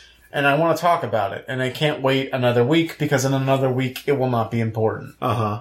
And this is the fact that SNL, Saturday Night Live, a staple of our comedic cultural force, whether for good or for bad, I think they have some good episodes and they have a lot of bad skits. Yeah. Sketches. I think SNL is probably a not a. I don't. I don't think that SNL is a positive thing in comedy. Okay, Uh, that's a take. I don't, I don't think that it is. I think it launches a lot of good careers, or it maybe, in your perspective, it hinders a lot of good talent. I can't say. Look, I'm just saying they hired someone who's really good. I'm kidding. I'm 100 percent kidding. Okay, here, here's the thing. So SNL announced three new people Bowen Yang. the first East Asian person Mm-hmm. to be hired on. He was a writer. Yeah, he was a writer for really- SNL and he became a cast member. He's very, very funny. I really like the fact that a writer became an, an on-screen talent because that means there's hope for all of us dumb introverted writers. Yes. And then also Chloe Fineman, who Yeah. we oh, that feels really shitty that we didn't remember her name. Maybe it's a good thing because she wasn't in the fucking propaganda The- machine. The, only reason why we remember Bowen Yang's name is because he is East Asian, and uh, Shane Gillis, the third hire, Was has said fu- yeah. uh, racial epithets against Asian people. Those, you know, they're the standouts. So here's the weird history of cancel culture. Uh, I want. I don't want to say it started with, with Roseanne Barr. Mm-hmm. Is that her name? Yeah. Oh, this is a bad moment for women comedians because I can't fucking remember their names, and that's not a testament to how good they are. That is a testament of how shitty of a person I am. I want to say it started with Roseanne Barr. She was on Ambien, and that made her say bad things. Oh, cancel allegedly, culture started so much earlier than that. I know. Okay, cult cancer. When did it start in your your remembrance of the I mean, I think cancel culture extends pretty far back to trying to like deplatform people. But what I'm saying is, an a potent force and a, a thing that actually gets results. Yeah, probably Roseanne is. That's when it started to like impact culture. So let's Well, say cancel culture came into fruition hmm with Roseanne Barr, Yes. who rightly got canned from her own show Yes. for very bad things that she said. And it doesn't matter what fucking mental state you're in, you just can't say shit like that, okay? Mm-hmm. And so then people wanted to retaliate, so they deplatformed James Gunn, which didn't stick, by the way. Even though deplatforming James Gunn, right wing trolls did it, so like it's like an answer to cancel. Uh, That's what I want to Yeah, say. Like, yeah. it was a bad retaliation. yes. it, there's a history here. Like, oh, you took one of ours, so we want to take one of yours. Like, there, there's like, They send one of yours to the hospital. We send James Gunn to the morgue. if Ken Burns could do a documentary on this, he would be absolutely suited to covering the events with the gravitas I think it deserves. Because this is the battle that's being fought right now. Mm-hmm. It's not with guns, it's with tweets. James Guns. James Gun Control, hashtag. James Gunn control. So like so their retaliation was James Gunn. And that was the next thing that happened. And then like a lot of dumb meager attempts happened and nothing quite hit.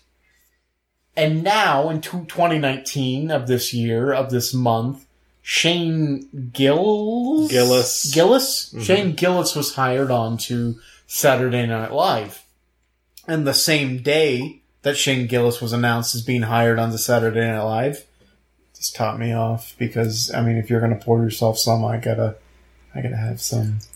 This is a weird. That's good. The same day that Shane Gillis was hired, uh, some controversial statements were brought up from a podcast that he was on a year ago. Less if- than a year. Less than a year ago. Where he used racial epitaphs and slurs. Yeah, literally using race. Literally, like, uh, no joke. It's not. It's not a joke that he used literal racial epithets against Asian Americans. And, and the thing is, like, a lot of the times you gotta say, oh, you gotta look at the context. The context in this There's case no context. was straight up racism. Yeah, he was just making fun of Chinatown. Also, I feel like we need to uh, give a little. Uh, we can't.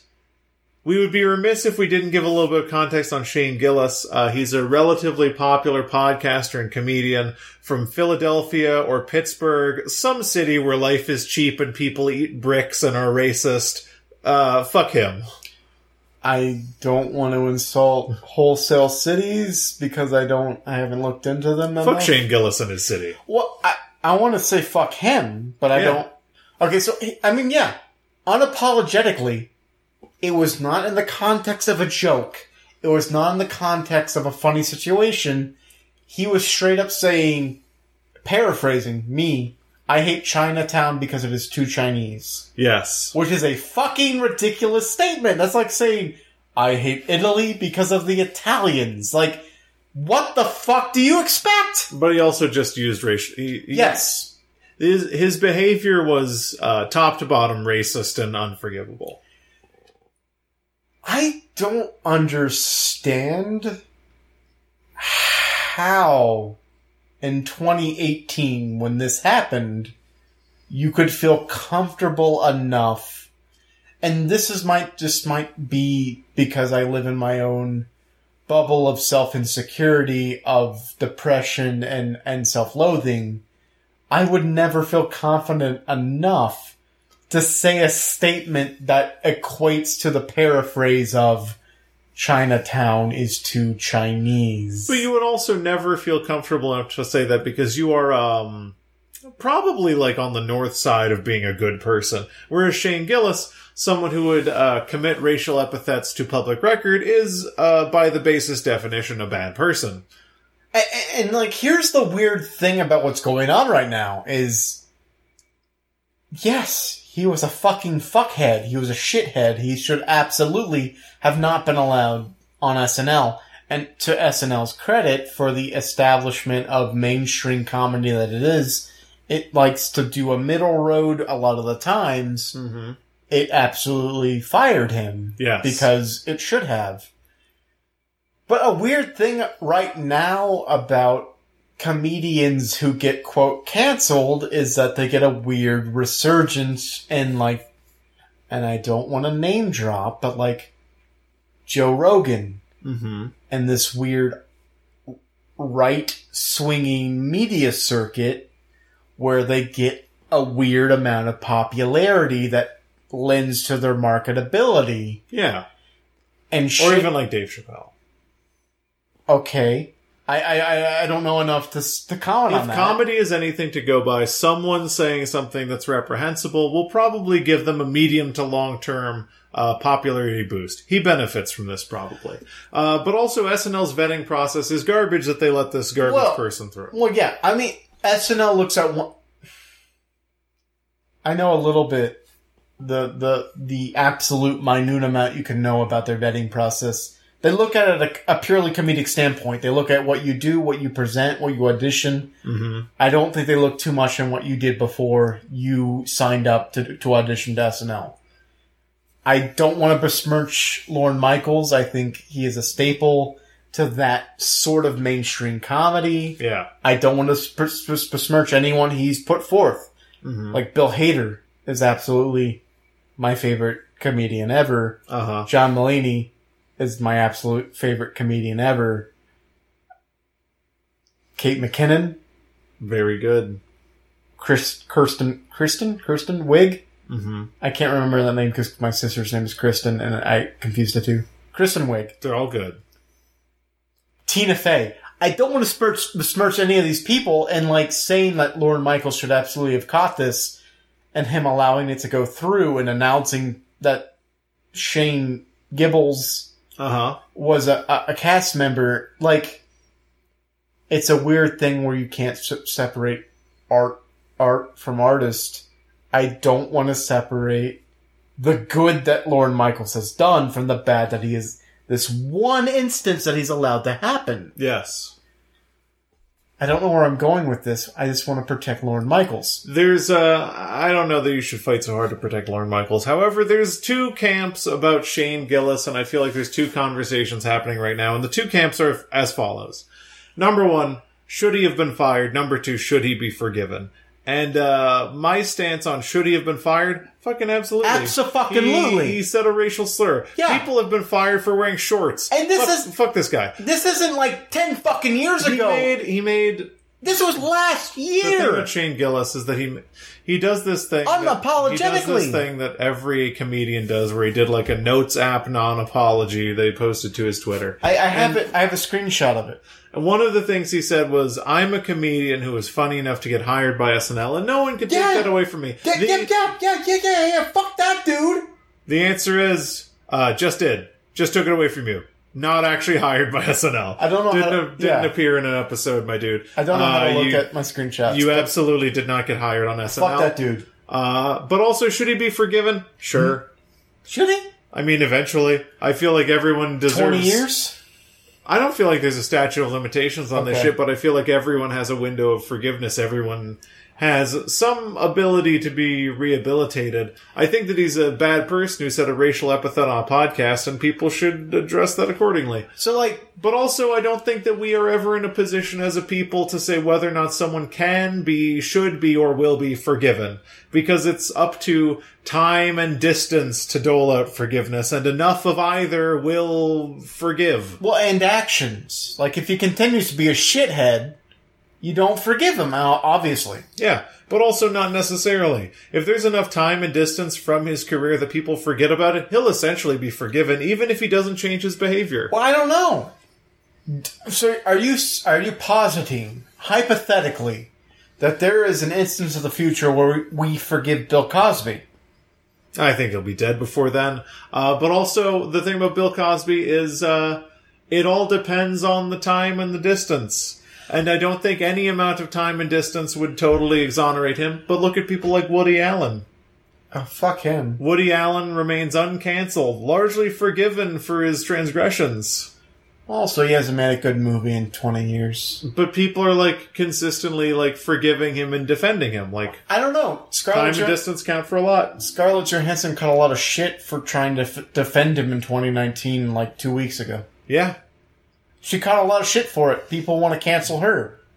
But you can't go up to someone in the street and be like, Woody Allen, they're like, ah, Annie Hall was okay. That's the one movie he's got. Midnight in Paris? No, The Midnight in Paris was good. Midnight. Adrien Brody is uh, Salvador Dali. Look. Okay, well, I will say the composition might be well done, but the concept of uh, a, a writer finds himself in Paris and he talks to all the good writers. I That's mean- a fucking uh, practice in masturbatory aid. I mean, Midnight in Paris is the favorite movie of everyone who's uh Never seen it. Midnight in Paris is the favorite movie of everyone in their undergrad who's a liberal arts major and also a dude. And Fuck. Also was my roommate. Oh well, look to your credit, to your roommate's credit, and I will say this unapologetically: he has bad fucking taste in movies. He he does. Uh, anyway, Yes. what I want to say about Shane Gibbleman, fuck him. Uh no, I mean no, fuck him. Fuck him. if you go on record the the He, he had John. He had two chances to apologize and he didn't. Yeah, he did two non-apologies. My problem with uh, my problem with Sean Giles is that consistently the debate has been should he have been fired? But Absolutely. what are things in the past you could have been fired for? Well, I mean, I Not s- saying uh, huckin' cluckin' what is your chicken to a customer or whatever. Not trying to like sell. In in my job, being slightly rude to someone could get you fired, or not agreeing with an executive could get you fired. I mean, if you want to be saying a literal racial epithet on record, fired. yes, The the fact that people are like trying to debate whether or not he can be fired, like comedy is something that is like ephemeral and immune to critique and common sense is insane. If you say a racial epithet on record, regardless of time, probably fire that person. I want to say something about comedy in 2019. There's there there are two camps. You say what's funny what is funny, and this other weird camp of, oh, I'm sorry, your audience was too politically Sorry correct." you were triggered. Yeah, yeah. There's this weird camp of like, well, you can't please everyone. Uh, Sorry, your audience wasn't receptive, Yeah, which is bullshit. that's just lazy comic. Well, he- here's the thing. And I don't want to objectively comment on this one comedian's career, but Rob Schneider, Mm-hmm. a former SNL alum, sent out this tweet. That is not the tweet. What the fuck? Where's the tweet? God damn it. Where's the tweet? Um, there it is. He sent out this tweet. Dear Shamanam Gimanam, Mm-hmm. as a former SNL cast member, I am sorry that you had the misfortune of being a cast member during this era of cultural unforgiveness where comedic misfires are subject to the intolerable, intolerable inquisition of those who never risked bombing on stage themselves.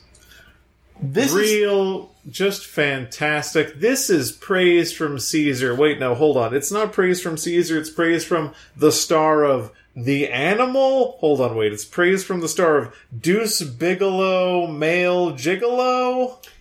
Well, here's the thing. It totally misinterprets the situation. It's saying, look at all these bystanders trying to be armchair quarterbacks. Look at all these backseat driver, drivers trying to comment on your attempt to be funny. It completely misses the point. You were racist. Yeah, no. You were offensive to a group of people. You were trying to use that racism to be funny.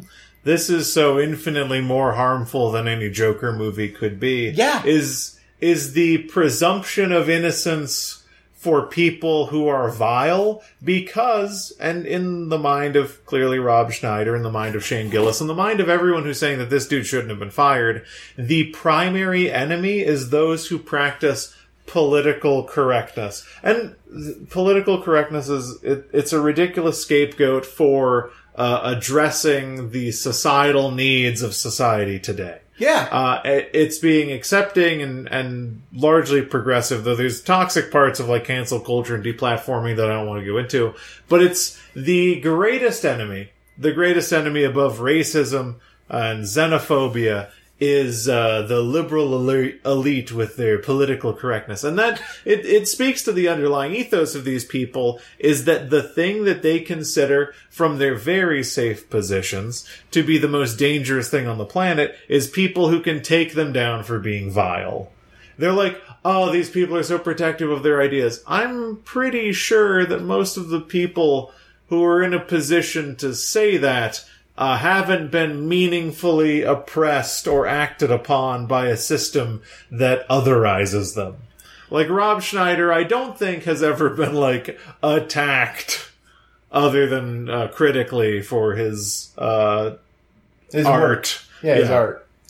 I mean, here's the thing I want to say about comedy.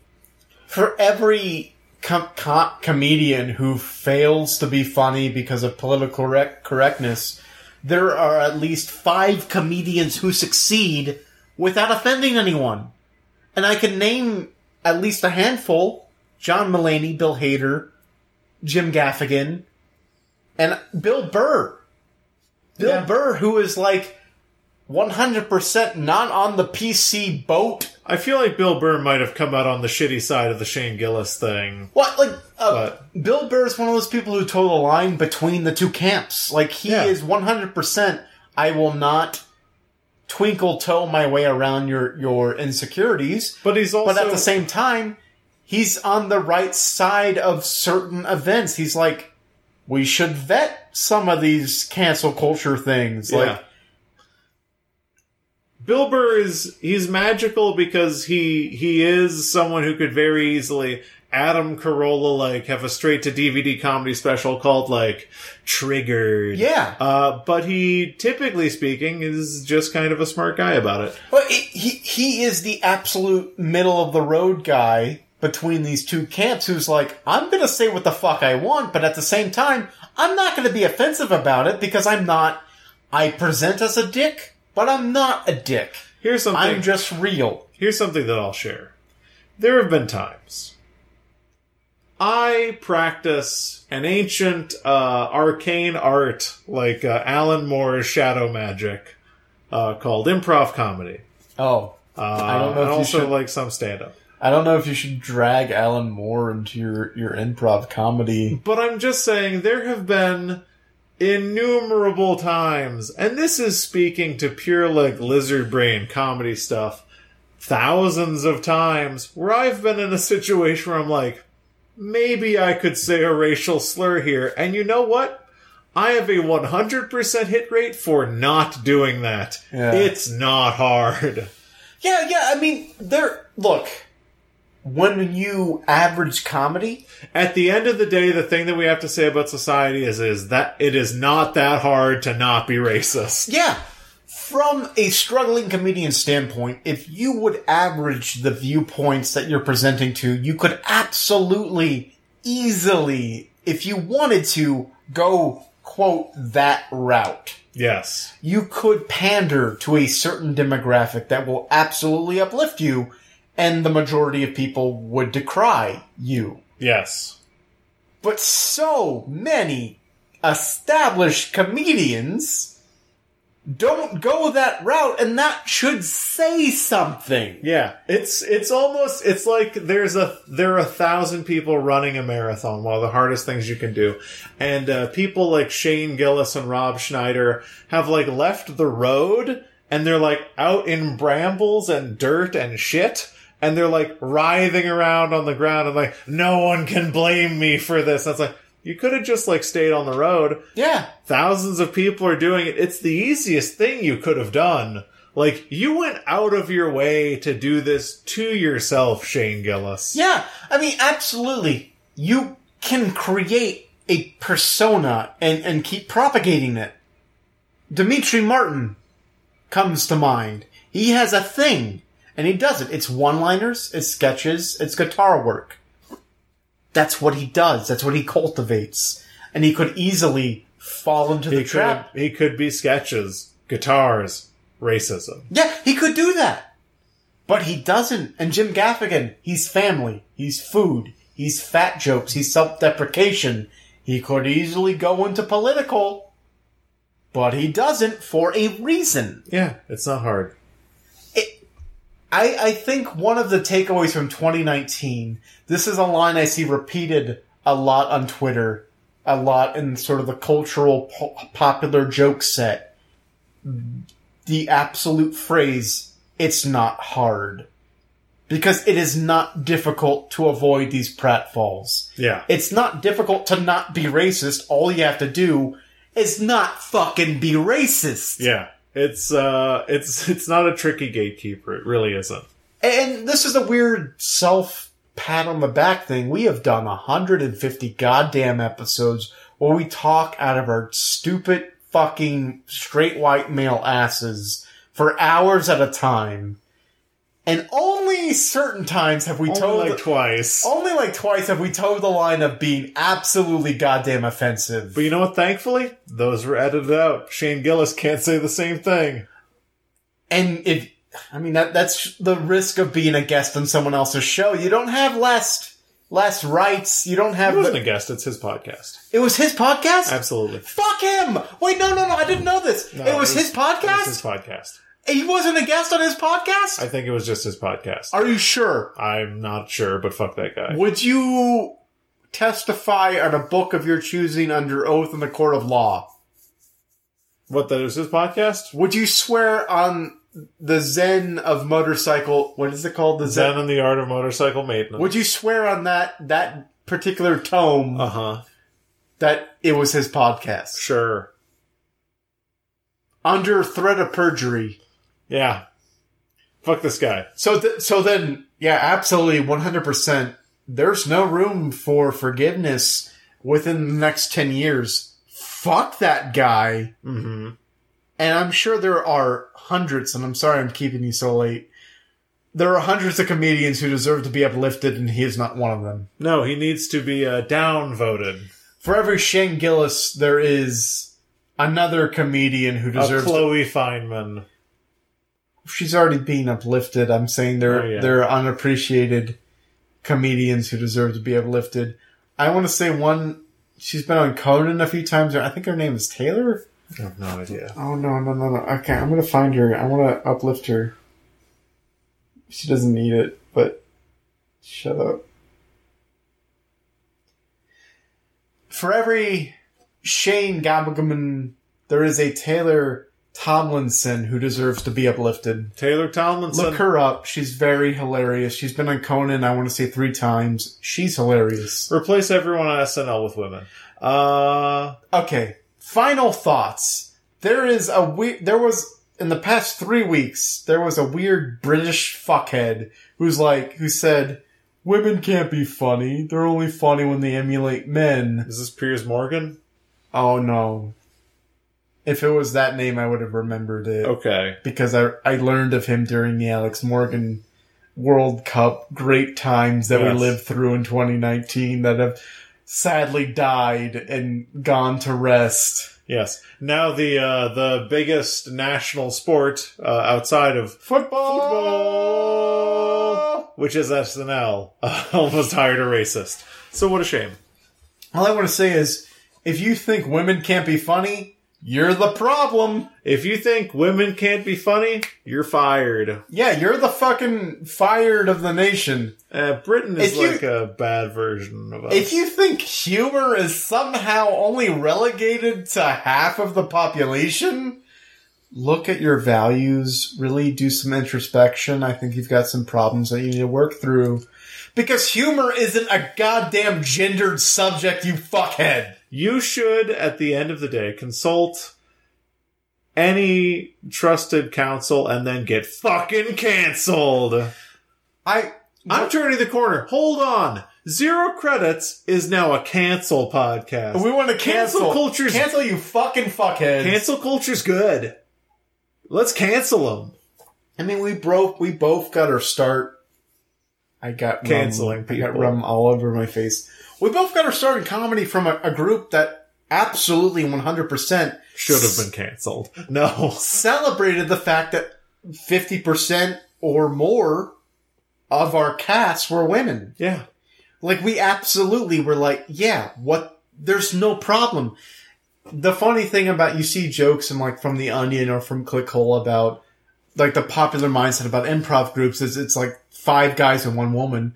We absolutely were not brought up in that world. We were brought up in the world of weirdly enough, eight guys and eight women because we didn't know how to limit a, a, a, a, an improv troupe. I mean, if uh, all else being equal, uh, the fairest distribution of male comedians to female comedians is roughly 50 50. And that should be the way it is. Yeah, I, I mean, Sorry, Rob Schneider. if you don't think Jenny Slate and others are funny, if you don't think Whitney Cummings is funny, I don't want to talk to you. If you don't think women can be funny, I don't want to give you the time of day. It's also worth knowing that SNL should probably work more on uh, on representation, but whatever. What? Cecily Strong, uh, Kate McKinnon. Yeah. Bowen Yang. What what sucks is that Leslie Jones was just let go. Supermarket Sweep, baby. Well, yeah, I, she was just let go, and I don't think that I can't name off the top of my head like if they have a black woman cast member. I have not seen an episode in SNL in so long, so I could not be able to tell you. And to be between you and me, don't let the fams know this. I've only watched the John Mulaney episodes of SNL because no lie, he is my idol. Wow, you only watched the episode that had a straight, white, male puppet boy? Would you call him a puppet boy? He's not a real person. He's a marionette. John Mulaney is my favorite. He's a marionette. Look, this is hurting me what you're saying right now. no, he's great. I just love Nick Kroll. There's a reason why I always joke about John Mulaney being on the show because one day I hope in To season be him. in season ten. Okay, from like uh, you're my therapist level, absolutely yes, but from a more realistic level, episode el- season eleven, he will be a guest on our show. So, if we're talking deep into the future, the people that I want to be on the podcast, do you know who I want? Yeah, Hitler. Uh, no, when you say Hitler, do you mean like a resurrected zombie Hitler, or do you mean Taika Waititi's I don't to put. depiction of Hitler in like a weird bit kind of interview? I just want Taika Waititi. Taika Waititi is the person I want to be because he doesn't do stand up or perform, but he still has great creative output and wears pineapple shirts. I mean, he's a director. yeah, that's Which- what I want. Being a director, no lie, is like 100% times harder than being a stand-up comedian. Oh yeah, being a stand up comedian or an improviser, very easy. Uh, well, improviser more so than stand-up comedian. It's the only art form that requires no preparation. Ah, finger, finger guns. Finger guns. My speech impediment came out in a weird way. Do we feel like this has been a long enough two hour episode? Do you want to fight me uh, right now on the Do you want to fight me IRL? IRL? Do you want to fight me IRL? In This- the realm of the living? Since we are bordering on real time, real time, 11 p.m. yes. Central Time, and, And you have, some of us have to wake up at 6 a.m. I'm sorry. High It's five? time. High five. We high fived. For the record, put that on record. It's time to end this episode. I just wanted 150 to be a little special, a little bit longer. It's very special. Also, we, we- talked about racism. We talked about the Joker. We talked about ourselves. Also, we gotta make up for lost time, you know? Well, I feel bad about saying that. Never mind. It's time for the social media plugs of the week. My throat hurts, but I have to do them. It's my duty. It's my honor. It's my American sniper moment. What's that other sh- Jeremy Reiner? Jeremy No, Renner? Renner? Hurt Locker. That was a good one. I don't want to talk about it. It was good. Look, if we said any goddamn thing, you're just drink. Oh, holy shit! I bought that today. Yeah. Fuck. Okay, we went through a whole entire bottle of rum. If you want to get in touch with us about anything we said during this podcast, absolutely reach out at twitter.com. You can reach us at ZCPCWHJ at twitter.com. and I believe my correspondent, my lovely co-host, my partner in crime, John, he knows what that stands for. What is it? Uh, I think it stands for Jesus Christ. Will wait, Jesus- wait, PC. Oh, Jesus Christ. Uh, people can't withhold horny Jesus. And horny Jesus is a problem that I think Oh, I'm sorry, thorny Jesus. thorny Jesus is a problem that I feel like you know none of the democratic democratic opponents are addressing. So if you want to send us a diatribe, give us a whole manifesto in an email format. Send us an email at zero credits is a podcast at gmail.com. We will read your message word for word on air. That is a promise in an episode where we said no promises, but we will do it because we are hashtag desperate for attention. And hey, look, look, look, look, look, we're on Spotify.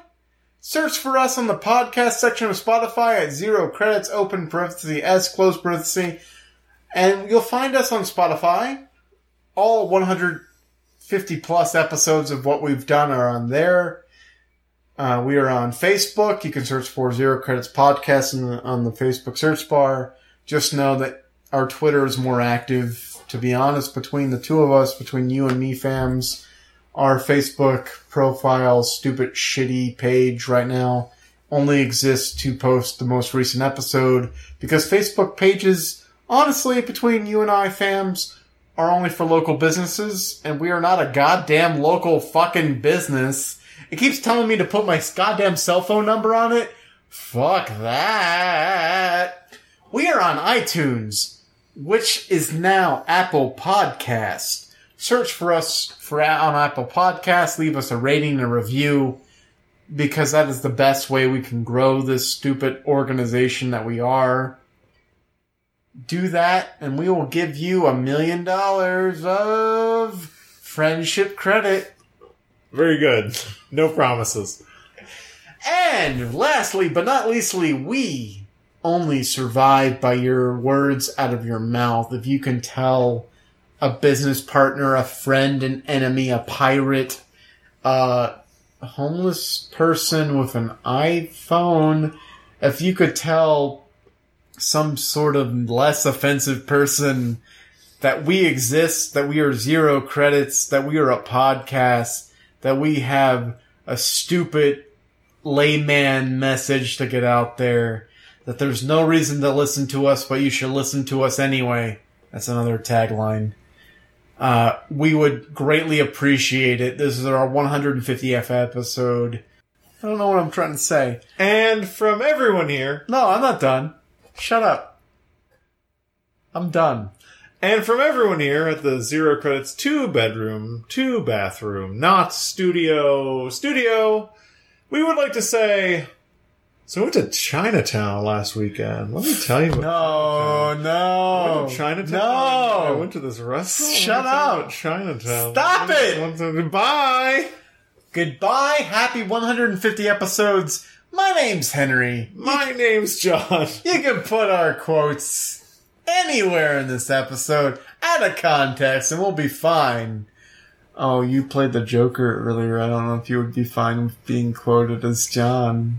No, don't. Uh, that wasn't me playing the Joker. That was the Joker. Oh, I don't know. The curtain is sort of like halfway lifted.